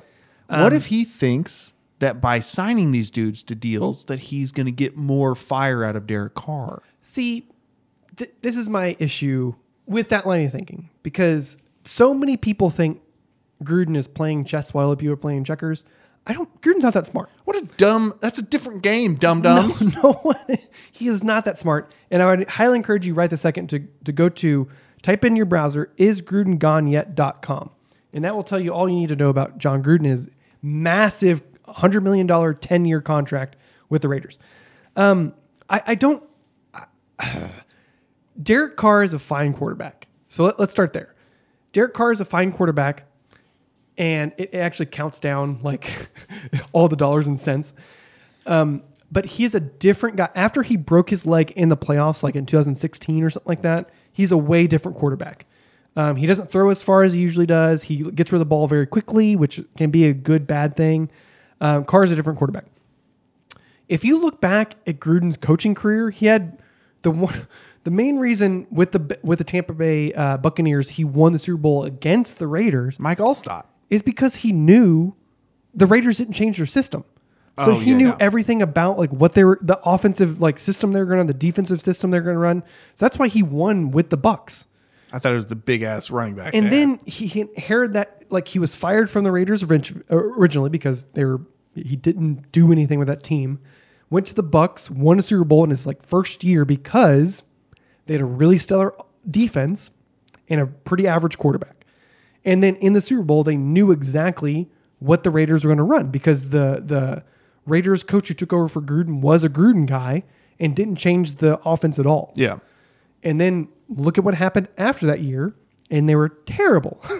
so I, I do not think Gruden that's thinking too smart in a way. I don't think that. I, just know there are that's some the people who do scenario. think that.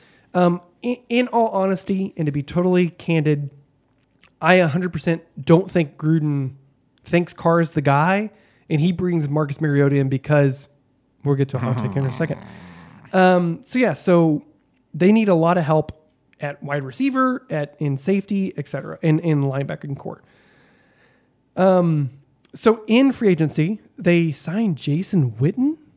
Yeah, yeah, you know, young Jason Witten, the Rook. who retired and came back to the Cowboys and didn't play that well. So yeah, um, they they signed uh, linebackers Corey Littleton and Nick Kwiatkowski, sure, um, who I think linebacking core wise that that's going to help them quite a bit. they also signed Prince Amukamara, who Oh, has underdelivered but has is still a name. And, and he's he's older, so He's a little bit old. a little bit older. Um, and wide receiver wise, they did sign uh, Nelson Aguilar, um, but but I just don't think he's going to be that number one guy that they need. I still think Darren Waller is going to lead this team in receptions and yards. Yeah, just by virtue of who you have at quarterback in the off- offensive system.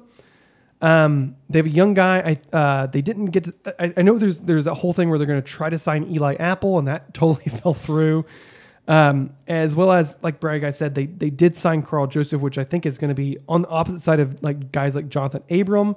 I think it's going to be a really good safety help. yeah. Um, so going into the draft, They did something interesting, which I think They did. They It'll did continue. They had a couple interesting draft picks in the first round. They picked up the fastest receiver in the draft, Henry Ruggs III in, from Alabama, who I think, again, a very fast running uh, wide receiver, but not a great route runner. So if you're looking at Derek Carr in this system to like really elevate it, I, Henry Ruggs is not the answer. As well as uh, they picked up uh, who? Oh shit! They picked up that safety. Devin Arnett, Damon Arnett. Damon Arnett. Well, he's listed as a corner- cornerback. cornerback. I meant, Yeah, I meant but- secondary. Yes. Damon Arnett, who I know that a lot of Raiders reporters and things like that were very high on. You almost said fans, and that's not correct. That's 'cause not that's because I don't think fans really like this guy. the- their reporters don't even like. no one the really team. liked this guy. Um, Damon Arnett is a very interesting pick because he had a really great, uh, good senior year, but all his everything from like his whole college career was not not that good. He's quick, but he can't play the position very well. So I, I think that's a really interesting pick.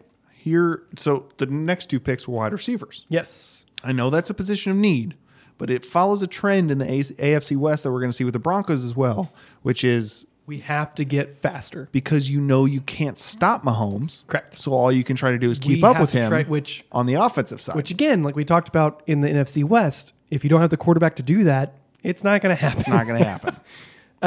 so yeah, so they did pick up quite a few wide receivers, um, as well as uh, they reached, in my opinion, in the fourth round for uh, a cornerback in Amik Robertson from Louisiana Tech, um, but they did not draft um, a, a safety. Um, but they did draft late, uh, a a Clemson uh, linebacker who's going to be a major project. And he's listed as a safety, which is Um, Correct. I think is funny. He's one of those like high. He's like the Eric Berry kind Yeah, of yeah. like class, um, where he's like a hybrid safety linebacker. Um, over under for the Raiders, seven and nine. Over under this season. Same. Yeah. They're going to be seven and nine again. Uh, this team is 100%. I, I, I would not be surprised if they went below 500 again. There's no way they're going under. They're not. They're not going to win more than. Uh, I mean, over. I'm sorry. They're not, they're they're not going to be over. They're not going to win more than 500. Yeah. They're going to be right at seven and nine, maybe six and six and ten. I can give you that. I mean, yeah, fuck them. fuck the Raiders. A lot of people who aren't even in the AFC West say fuck the Raiders. Fuck the Raiders uh, because one, I think they have a young, a lot of young guys on the team, which I think is is a good thing because again, you build that chemistry, you you build that team together. And I think that's fine. That's Gruden's whole selling point. I'm here for the next ten years. He's in year three. build a totally new system. Yeah. He's going to build a new. So by they're going to by the time he hits year seven, they're going to have success. That's his selling point for him not getting his contract terminated. is right. just give me till year seven and we'll make the playoffs. but Okay, you look Sure. at their quarterback and who their quarterback is. he's going to be gone. He'll not be gonna gone happen. in two years. My hot take is Marcus Mariota is going to start sometime this season. Holy shit! A hundred percent. It, there's no if, ands, and buts about it. that was Like my hot take too. you don't pay him that much money. you, to they go paid not Mar- start. Marcus Mariota like seven point five million dollars, and it's much like Big Dick Nick in uh, in at for the Bears.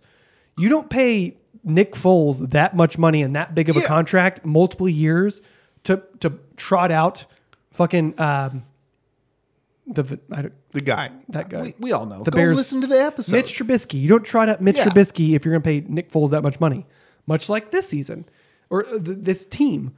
Uh, m- Derek Carr has a very big contract, but you do not pay Marcus Mariota that much money. Unless your name's Chase Daniel, you're not getting paid multiple years to be a backup. And I will quarterback. say, already in this offseason, Gruden has said more positive things about Marcus Mariota than he said about Derek Carr.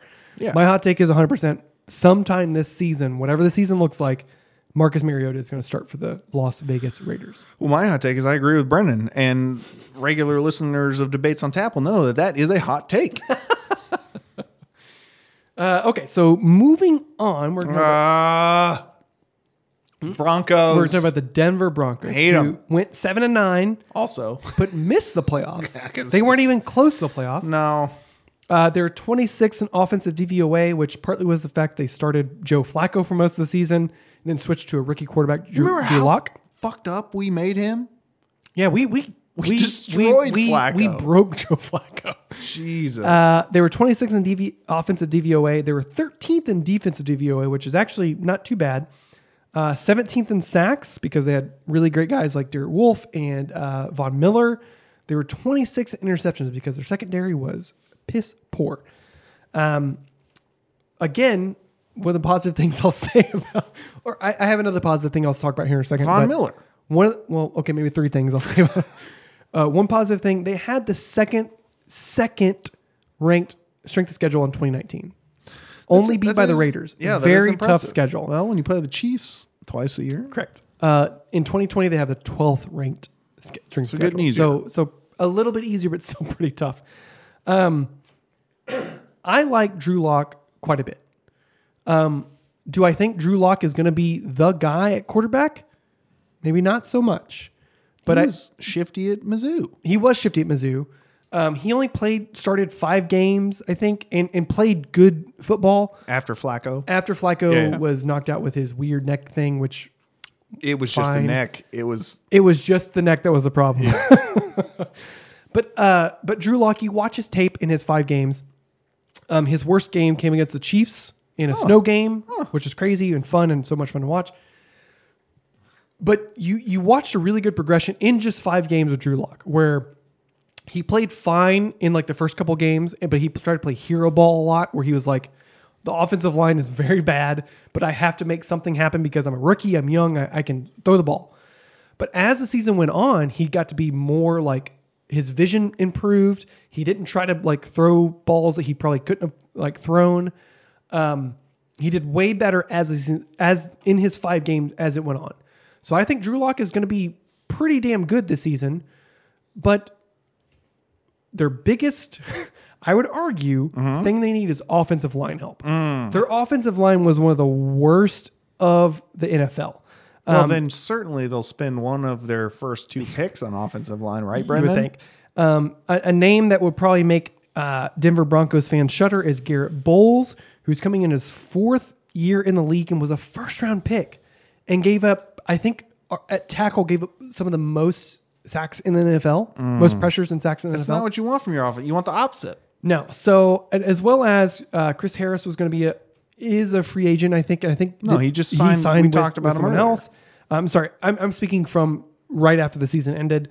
Um, uh, as well as they uh, they traded away Emmanuel Sanders. Um, Cortland Sutton, I think, is like the only major guy at wide receiver they have. I think he's over overrated, but that's fine. That's fine too. Uh, you know, That's fine too. whatever. you got Drew Lock thrown to you, so fifty percent of the time it's not even going to be catchable. Right, and I think uh, they got rid of Drew uh, Derek Wolf, didn't they? I don't know. I don't have him on. yes, yes, they lost him. I don't know if they got rid of him, but they lost. They, they, didn't they- resign. I think he was like a free agency uh, getting rid of. Um, so yeah, so they have Philip Lindsay, uh, running back, who I think is pretty was pretty very damn good. good, I like him a yeah. lot. Um, they also acquired uh, Melvin Gordon. Melvin Gordon, who Well, I I get it. You don't like him right now.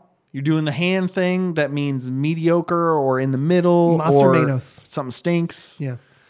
but it doesn't. I, I think when you add those two together, it's going to be better than Eckler and Gordon. I think Gordon and Lindsey is better than Eckler and Gordon sure, because I think but Gordon. with but with but but, but but don't- all right, with how bad the offensive line was, and you already have Philip Lindsay, who is arguably your guy. I don't know how much Melvin Gordon's going to come in and, and really do a whole lot. I think he's just there to take some of the uh, some of the weight off of Lindsey's shoulders. we talked about Cortland Sutton was their number one guy. He had 1,112 yards, averaged 15.4 yards a catch, phenomenal, played all 16 games. Their second wide receiver was uh, young guy Noah Fant, 562 yards.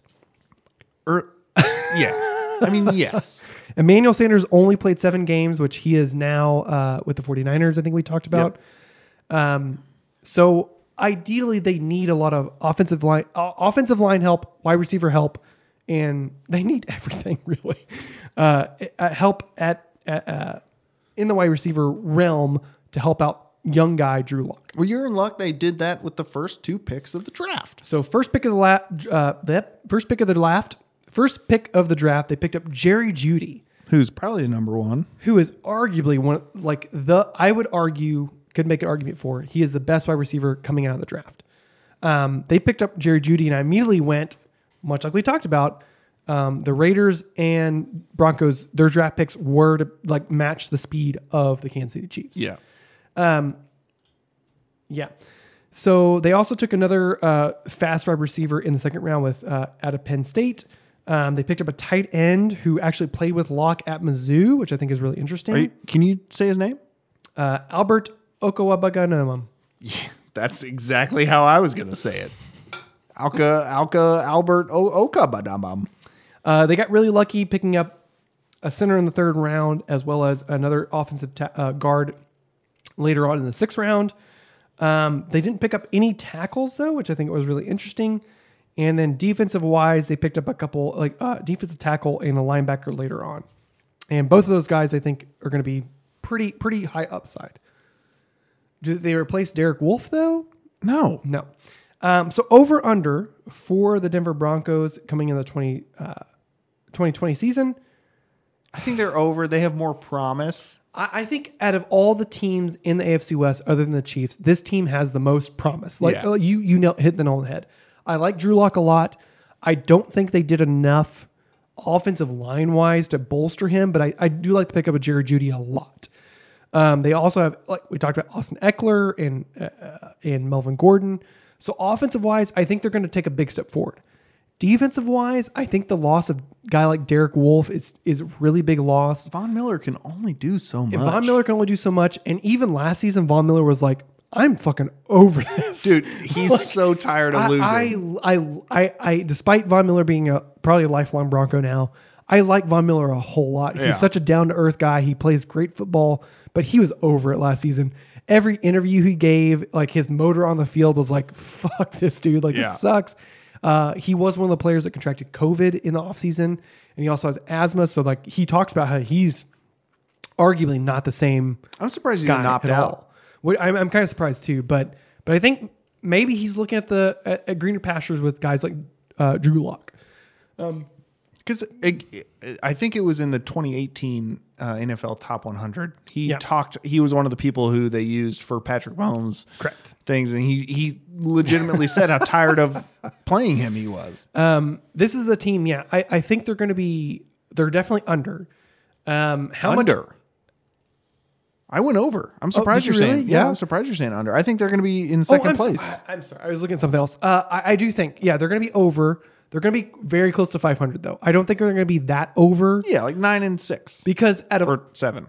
No. hey, we're not a math No, podcast. no, it's not. but of all the teams in AFC West, the Broncos are not my most feared team, but the team I know that like they're gonna we're gonna play them. They're gonna play us pretty well. I think they're good against everybody else. Right. You know what I'm saying? Like- and, and and I think of all the teams like coming up this season, this is the team that like the Chargers I know we're gonna beat. Raiders we're not, we're gonna beat. The Broncos we are could gonna split a we're gonna series. split a series with them. I don't think we will split, I- but we could. right. We we definitely could. Um, hot take. I think Jerry Judy's gonna be one of the best wide receivers in the NFL. I thought you were about to say worst. No, I, I like Jerry Judy a lot. Uh, coming o- out of uh, college, he's was one of my highest uh, guys, other than who the Cowboys took uh, their wide receiver they took in the first round. Uh, but Jerry Judy is phenomenal. I, I think he's going to be very good, especially with Drew Lock passing to him. Um, do I think that's going to equate to winning games? I mean, let's like dive into the to the NFC real fast with the Cowboys. You have a, a great quarterback passing to really great wide receivers, and they still went eight and eight. Is that going to translate to the Broncos, who are a worse team, arguably? Probably not. Probably. No, you don't have to argue. They are a bad worst. So I think Jerry Judy's going to be what- one of the best wide receivers in the NFL. Is going to help them win games, maybe like one or two. But th- this team is still not poised to to to really uh, capitalize on that that new effort. I mine revolves around Jerry Judy, but it's not with Jerry Judy. I think the double-headed attack of Melvin Gordon and Philip Lindsay are going to give them 1500 yards rushing. That's that's really good. Yeah. That's what, I mean, it's a nice little hot take. Uh, so we're done with the AFC West, right? Yeah, yeah. I don't think there's anything else to talk about of note. Yeah. Oh wait, let's talk about the Super Bowl champion Kansas City Chiefs. Hey, baby. Super Bowl champion. I, I know, I know. It, it's hard to really fathom this uh, fifty year history of they won, won like the second Super Bowl, Yeah. and fifty years later they won Super Bowl uh, fifty. Blah blah blah. Um, they went twelve and 4 Uh, they of course they won the Super Bowl. Uh, they were third in offensive DVOA. Only the Ravens and the Cowboys are better than them. Whatever. Uh, they were 14th in defensive DVOA, sixth in passing, 29th in rushing. So not great stopping the rush. But I will say, uh, there's this really interesting. There's a lot of really interesting stats with the with the Kansas City defense that um, they they had a new offensive coordinator, Steve Spagnuolo. nope, nope, hold on. I'm gonna stop you because there was a new defensive coordinator. Uh, defensive, God No, damn it. Steve Spagnolo. yeah, defensive coordinator Sp- Steve Spagnuolo. Nolo. Keep saying I've had a couple. it, it's truly hard to say things right it now. is. It is truly hard. To say. Um, C Spagnola, Nolo, Noli, Nolia. Uh, they had a new defensive coordinator, Spags, uh, who was trying to get this defense where they needed to be Yeah. because we we all know this this offense is going to win games. There's a lot of new pieces on defense. we did. We we signed Frank Clark in the season. Uh, we got Tyron Matthew. We had Juan Thornhill, who we drafted last a rookie, season. yeah. lot lot of lot of young pieces added to a new scheme and a new coach. new scheme, new coach. So the first like 10, 11 games of the season, we gave up like 20 points a game or something like that. Yeah. The final stretch of the season and even in the playoffs, our defense averaged 11 points per game, which Elite. you you could tell that once they got the system down and the defensive system down, this this defense was truly elite. Yeah. Which excites me for this upcoming season. Because they were without one of their best players, Juan Thornhill. Yes, who tore his ACL in the final game of the season, which, yeah, against Chart. uh, Yep, Final game? Yep. Of the seat. I'm pretty positive it was the final game or like the second to final game against the season. I don't think it was that late. It was very late. He didn't get to play again in the playoffs. Well, I knew that. Yeah, but I- I'm fairly positive it was like the final game of the season that he tore his ACL, unfortunately. Continue. Um, so yeah, so the Chiefs were 11th in sacks. They were fifth in interceptions, which Surprising. We're not With- normally that high. with all the talk about how bad this defense was, for them to be that good on sacks and ba- that good at interceptions is, is crazy. Um, last season, they were tied fifth strength of schedule, one of the hardest strength of schedules in the NFL in 2019. In 2020, they're tied 18th, so a little bit easier. Um, in uh, at the start- at the end of the offseason, uh, I would say the biggest need we we we really need to hone in on is linebacker.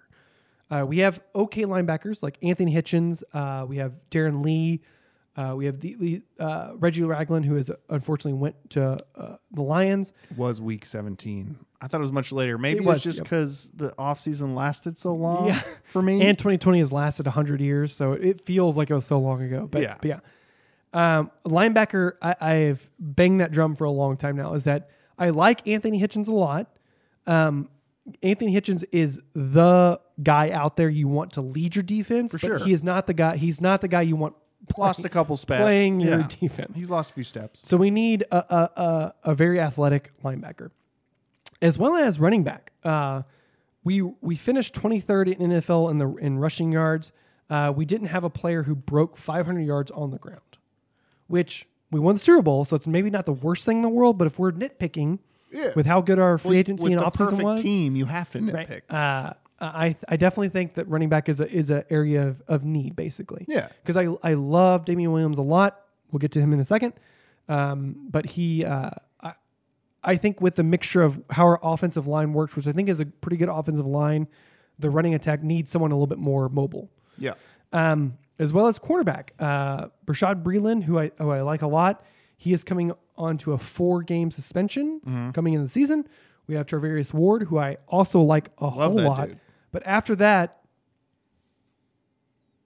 Well, well, you do. Uh, Rashad Fenton, who b- shined, who uh, did a, a who's few coming times. into a second year in the season, uh, second year with the Chiefs, who I think is going to be really great, really fine. Uh, but we lost Kendall Fuller Mm-hmm. uh, to the Washington football team. Um, however, Fuller started at the as the season wore on, he played more a safety position rather than a cornerback position. Um, I and think he thrived there. he did, honestly. and and I definitely think with how this system works with Spag system, I think we just need maybe one or two uh, cornerbacks to really be competitive. Um. So yeah, so in free agency, we had some amazing moves. Um, we were able to restructure Sammy Watkins' contract uh, to keep Sammy Watkins around. When when, in, when Sammy Watkins is healthy, he's one of the better NFL receivers in the game. He's very strong at the catch. Uh, you want Sammy Watkins because he's very strong at the catch. We signed our boy Patrick Mahomes to a ten-year extension. He is the half billion-dollar man. Yep. Um, we signed Chris Jones to a four-year contract. Yep. Which phenomenal. Signed Travis Kelsey, the best tight end in the league, Yep. to a four-year extension. So we have him through 2025. So we got Frank Clark for We three still more have years Frank or two Clark. We more years. still have the Honey Badger. We're getting back um, uh, Juan Thornhill off of injury. Um, out of all the teams in the league, out of all 22 starters on both sides of the ball, because 11 and 11, Mm-hmm. we're bringing back 20 players from the Super Bowl season which is the most of any team. ever. Um, so So Brett Veach is our new Lord and Savior. Veach is God bless Brett Veach. Because with how this offseason is playing out and you're not having a lot of one-on-one time and like actual practices with guys, That's going to be the biggest. this is fucking going to part. be a huge part with the Chiefs. Yep. Because they're bringing back just about eh, like 95% of the guys who play on the team Yep. um, into the same Spags system, who's retained as a uh, as our defensive coordinator, who could easily have been a head coach somewhere, as well as everyone on the offensive side of the ball, Who could also have been a head who coach? uh, like Eric Bieniemy, who I think is a is going to be a phenomenal coach one day. But thank God, um, he is staying with the Chiefs uh, for lack of which a whole outside of his, his control, I, I, I would say. But but I think the, the way this offseason is shaping up, if there is an NFL season or the NFL season goes on, um, this is going to be a, a great boon for the Chiefs. yes. So yeah, so we already talked about what they need. First round of the NFL draft, uh, at pick number thirty-two, the Kansas City Chiefs picked up uh, LSU's Clyde Edwards-Hilaire. And I will not let you say on this podcast that you liked that pick at the time. I was blown away because I was again. This is my homerism coming out a little bit, but also like looking at statistically what the Chiefs needed. The Chiefs, there were still good linebackers available at where they were, There's good cornerbacks. for good them. cornerbacks available where they were. Um, as the draft played out, I think we addressed all those things, but but if you truly break down how good the defense ended up being at the end of the season and what we needed going into the season, truly picking up uh, CEH with Damian Williams opting out of the season Well, because of his right. a child. At the time, we didn't know that. We didn't know that, but but it was kind of like I don't like it, but then as I like assessed the pick more, it was like he is a phenomenal running back. I'll say it took you at least two months before you did. were like, and he was a phen- and he's a phenomenal pass catcher yes. out of the backfield, which I think I'll get to my hot take in a second. Can't but, wait. But uh, but I, I think Ceh is a phenomenal pickup in the first round. I, I did I don't I, I I do not subscribe to and I do not like picking up uh, running backs in the first round because I think Yeah. essentially they're a dime a dozen. You can plug in and play whatever you need to. But if there is ever a running back that would fit this offensive scheme and offensive uh, system, it's CEH. Like it's insane to watch his Yeah. tape from LSU. It plays a lot like the system he's coming into in the Chiefs. And I think already in the offseason, he's taking first round reps. And I'm like, this is the guy. If you can give Patrick Mahomes anything else to work with that's above what he had, why wouldn't you? And I think that's what they were doing. And, and and again, like you said, we addressed a lot of other things in the second round. We got a linebacker, Willie Gay Jr., who's Right. going to be Who- really good one day. Very athletic. He could be a starter day one. I think I think in the middle of the season he's going to be a starter. I, I- think I- he's yeah. going to rotate in in like third down passing situations because he's very athletic. He can cover guys out of, out of, out of the uh, backfield, Uh, and I think he's definitely going to be there, be the guy one day.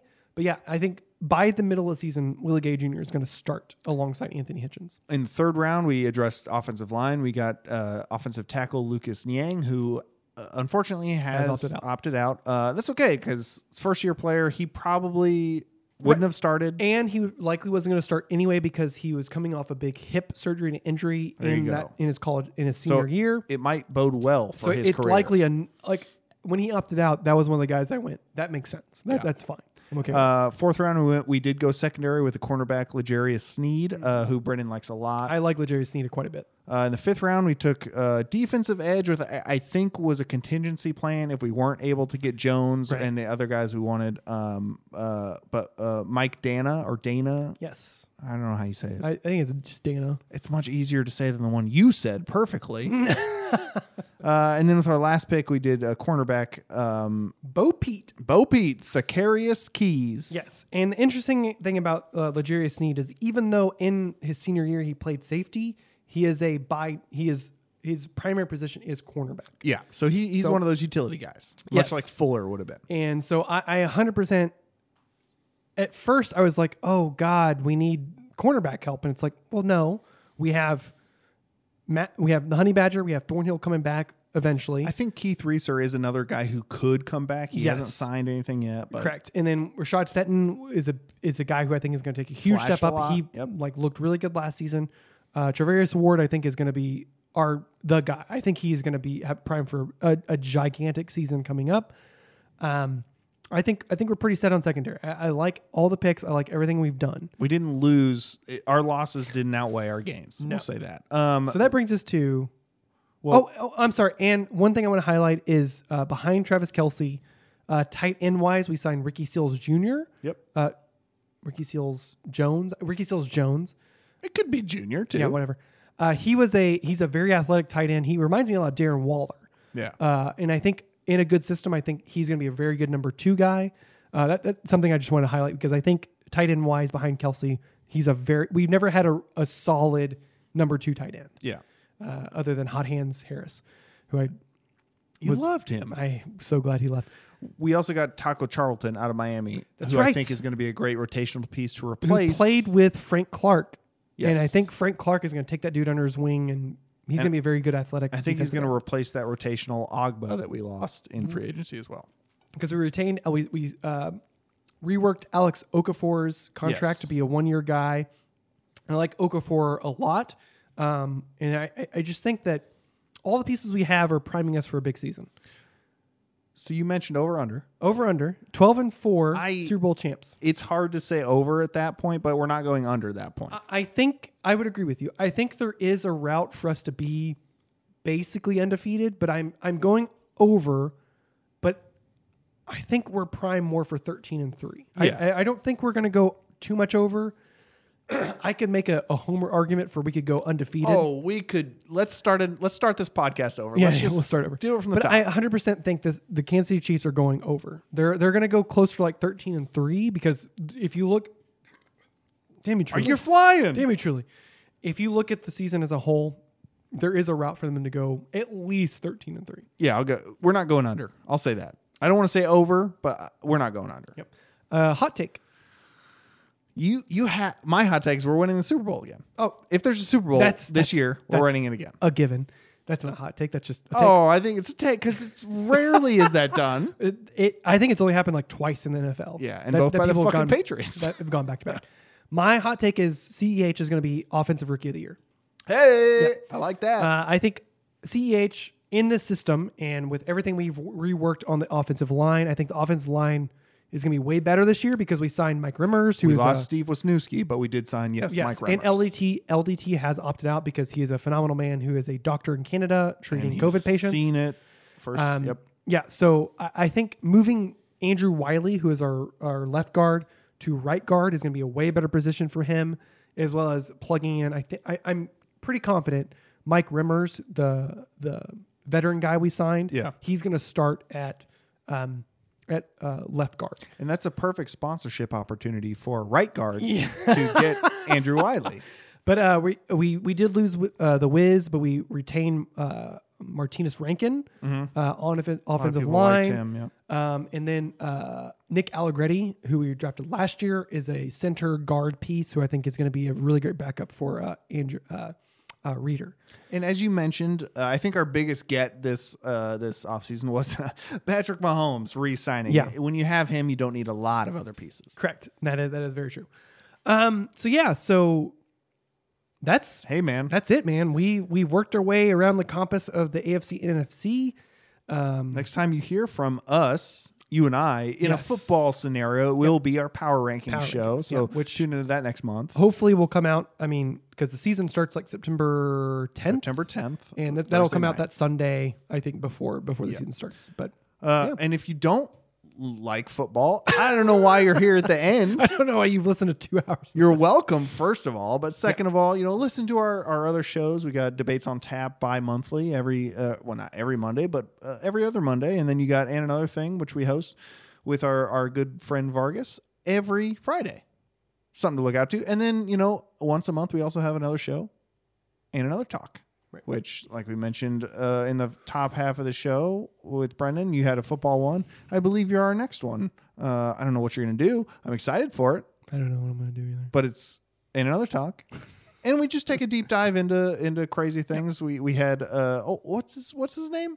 I forgot his fucking name. The guy that you covered the first time. Richie Incognito, Yes, little Dicky, little Dicky cut his dad's head off. Wanted to cut his dad's head tried off. to. He went to the, the funeral home to do that. Yeah, Uh, so tune into that. Um, and then I think I you know I don't know what else we got. Anything else to plug? Do you have any holes to plug? no, I think I'm good on holes. Yeah, I'm good on holes. I don't need to plug anything right now. So uh, you know, wear a mask and be nice to each other. thank you for listening. Bye.